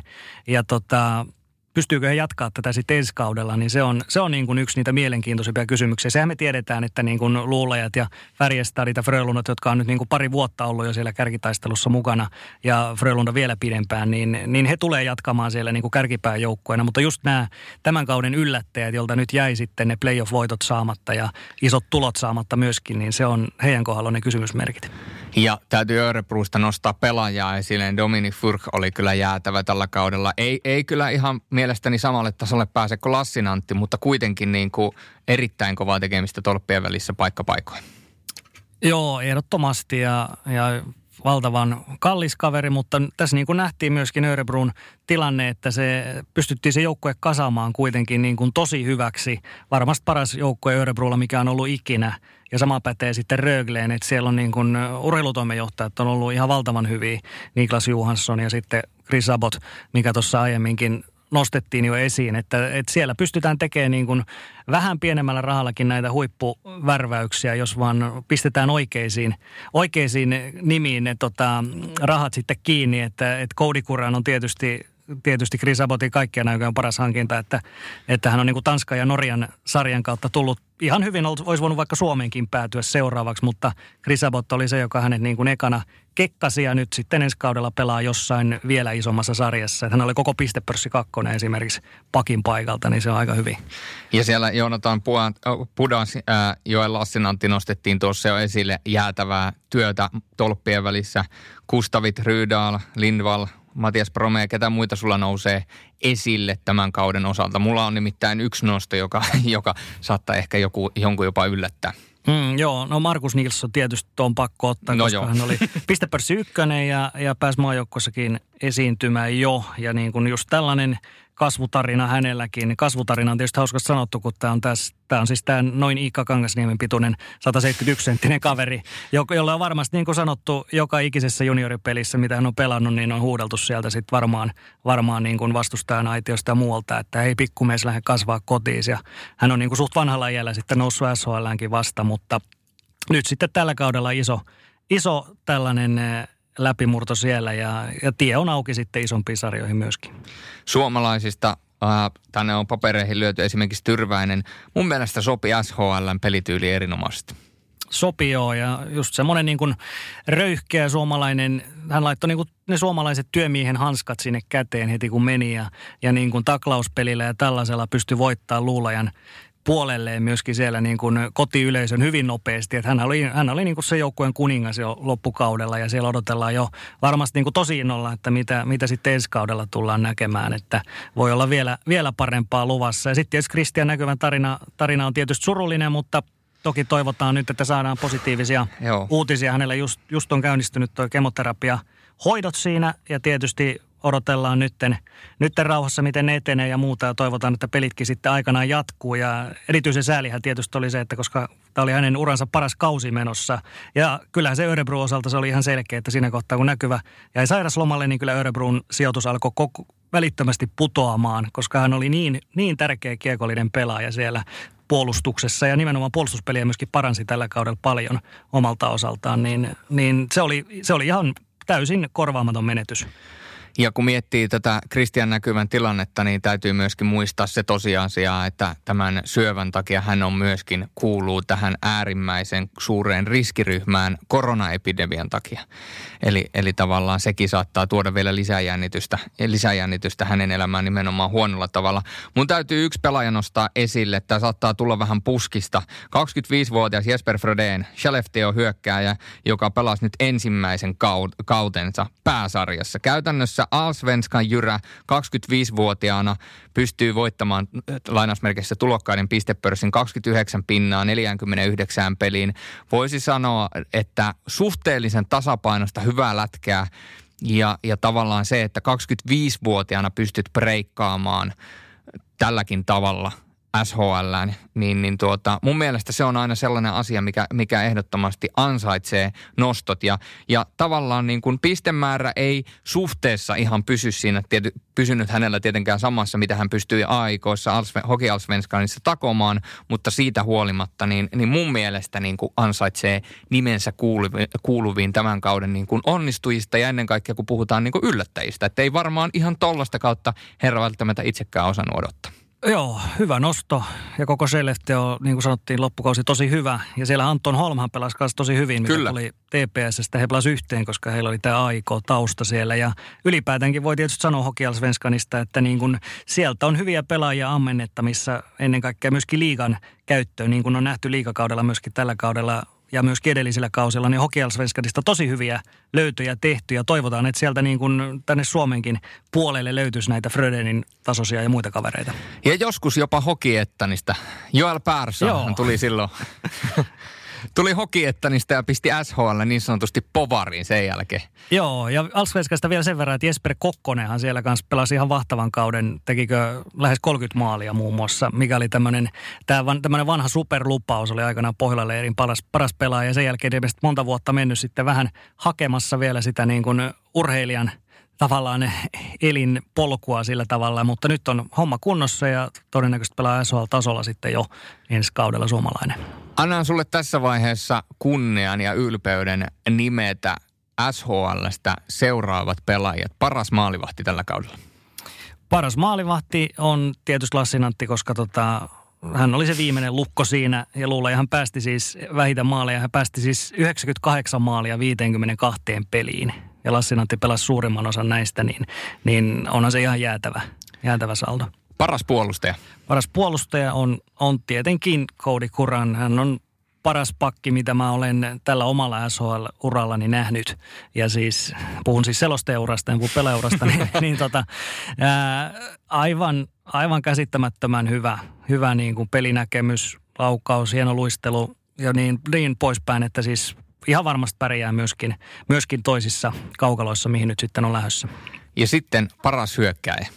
Ja paras hyökkäjä, niin kyllä se, kyllä se niin kuin on, että et vaikka sieltä sanotaan, että Brume todennäköisesti voisi päästä NHL ja Gustav Rydahl voisi päästä NHL ja näin poispäin, mutta kyllä kuitenkin niin Markus Nilsson oli, oli tämän kauden paras hyökkääjä, että ihan, ihan kirkkaasti pistepörssi voitto ensinnäkin ja, ja hän on siis sillä tavalla – sillä tavalla nimenomaan tollainen taiteellinen pelaaja kyllä, että hän sieltä Forsbergin paikalta hän teki hirveän paljon maalin takaa syötteli ja Rydal teki, teki maaleja ja Mikael Linkvist ja näin. Että, et joo, sellainen pelaaja, jota oli erittäin viihdyttävä myöskin seurata.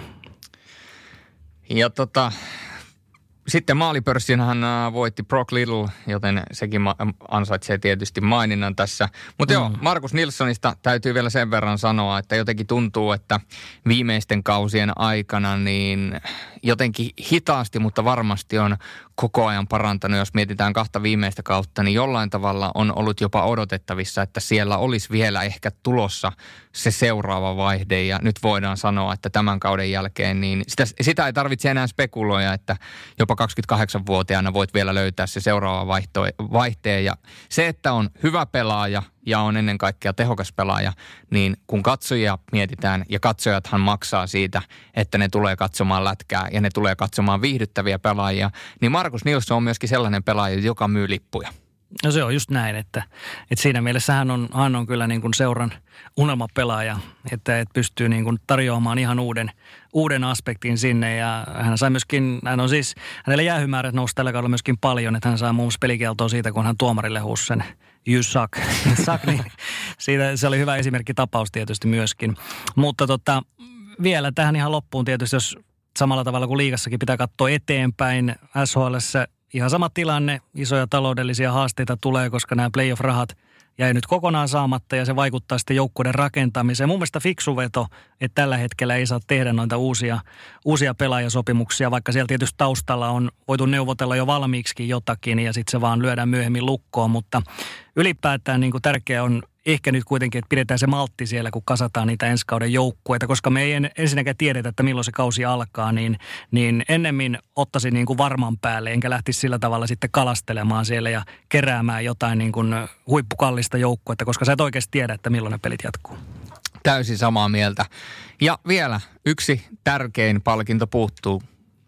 Koko, koko kauden MVP kuka pelaaja oli omalle joukkoilleen suhteellisesti tärkein ja vei oli omalle joukkueelleen merkityksellisin tällä kaudella? Joo, tuossa olisi niin kuin mon, tosi monta hyvää vaihtoehtoa, nämäkin mitkä tässä on aiemmin mainittu, muun muassa tämä kolmikko, mutta kyllä mä kuitenkin sanoisin, että se Christian näkyvä, koska se, oli, se, on, se on ihan suoraan, sä voit katsoa sen päivämäärän, milloin, milloin näkyvä jäi sairaslomalle. Hän pela, hän, hänellä oli varattu jo tämä tota, leikkaus, niin hän sen jälkeenkin pelasi vielä yhden ottelun. Ja muistaakseni syötti maaliin siinä ja pelasi joku 23 minuuttia, mikä on ihan älytöntä tietysti, että hän tietää jo, että hän on, on menossa leikkaukseen pari päivän päästä, mutta silti halusi pelata vielä, niin, niin se oli niin iso merkitys. Ja totta kai emme voida väheksyä myöskään sitä henkistä puolta, että kyllähän se on painanut siellä pelikaverien mielessä ja, ja tota, varmasti niin kuin laskenut sitä fiilistä ja sitä hyvää nostetta, mitä myöskin Örebrulla oli. Niin kyllä mä sanon, että Christian Näkyvä oli, oli tämän kauden MVP ja nyt toivotaan, että hän on vielä oman elämänsä MVP sitten ja selättää tämän sairauden ja toivottavasti nähdään hänetkin sitten jälleen, jälleen vielä myöskin pelihommissa. Ja me Lartin lisäksi muita yllättäjiä. No Melart on tietysti hirveä yllättäjä ja jos niin kuin suomalaisista esimerkiksi haetaan, niin Tuomas Kiiskinen hän oli, oli, oli hyvä, koska hänellä on niin monta rikkonaista kautta ollut alla, mutta nyt sitten siirto, tämä, siirto Selefte on kävi Saipassa pelaamassa ensin ja sielläkin oli hyvä. Ja oli myöskin Selefteossa hyvä, että hän tosi paljon arvostusta sai tuosta loppukaudesta ja pystyi terveenä pelaamaan ja sai niin kuin ihan uutta virtaa, virtaa myöskin uralle. Mä luulen, että pelihommat jatkuu vielä, voi jatkuu hyvinkin pitkään. Ja sanotaan vielä semmoinen, eh, Arsi Piispanen oli hieno tällainen liideri, johtaja Oskar Samnissa. Vaikka pelit ei mennyt ihan nappiin, niin silti teki siellä tehtävänsä ja hän tänään ilmoitti, että on lopettanut myöskin koko pelaajauransa nyt sitten tähän, joten hän pysty pitämään Oskar Samni nyt sitten kuitenkin SHL, että vaikka se tuli nyt tällä tavalla koronan kautta, mutta kuitenkin niin, kuitenkin niin muistetaan tuolla. Hän, hän pelasi tosi kauan jo Hokeasvenskanin aikana Oskar Samnissa, niin hänet siellä tullaan kyllä pitkään muistamaan vielä. Loistavaa. Kiitoksia Teppo sulle sinne Helsingin päähän. Kiitoksia myöskin kuuntelijoille ympäri Suomen maa. Ja tässä tuli nyt pari tuntia asiaa jääkiekosta se riittänee vähäksi aikaa myöskin tämän vaikea, vaikean ajan keskellä. Muistakaa pestä käsiä, muistakaa pysyä kotona, välttäkää julkisia paikkoja ja ihan yksinkertaisuudessaan, kun hallitus antaa neuvoja ja ennen kaikkea hallitus antaa suosituksia, niin älkää miettikö niitä suosituksina, vaan miettikää niitä vaatimuksina. Ja täyttäkää ne vaatimukset, niin meillä on täällä kaikilla huomattavasti mm. paljon kivempi olla. Kyllä, ja jos ei liveurheilua nyt oikein telkkarista hirveästi tuu, niin onneksi on sentään podcastit, kuten vaikka Sporttimaisterit. Sporttimeisterit ja totta kai, jos muita podcasteja tykkäätte kuunnella, niin täytyy ehdottomasti suositus antaa Antti Mäkisen Kimanttia podcastille, siinä myöskin Kimmo Timonen. Ja niin kuin olen aikaisemminkin sanonut, jos kärppäaiheiset podcastit kiinnostaa, niin Petopodin pojat, he ovat nälkäisiä, oli tilanne hyvä taikka vaikea, joten sitäkin kannattaa kuunnella. Mutta sporttimeistereiden osalta oikein rauhaisaa viikkoa, viikonloppua tai mitä ikinä tänään vietättekään.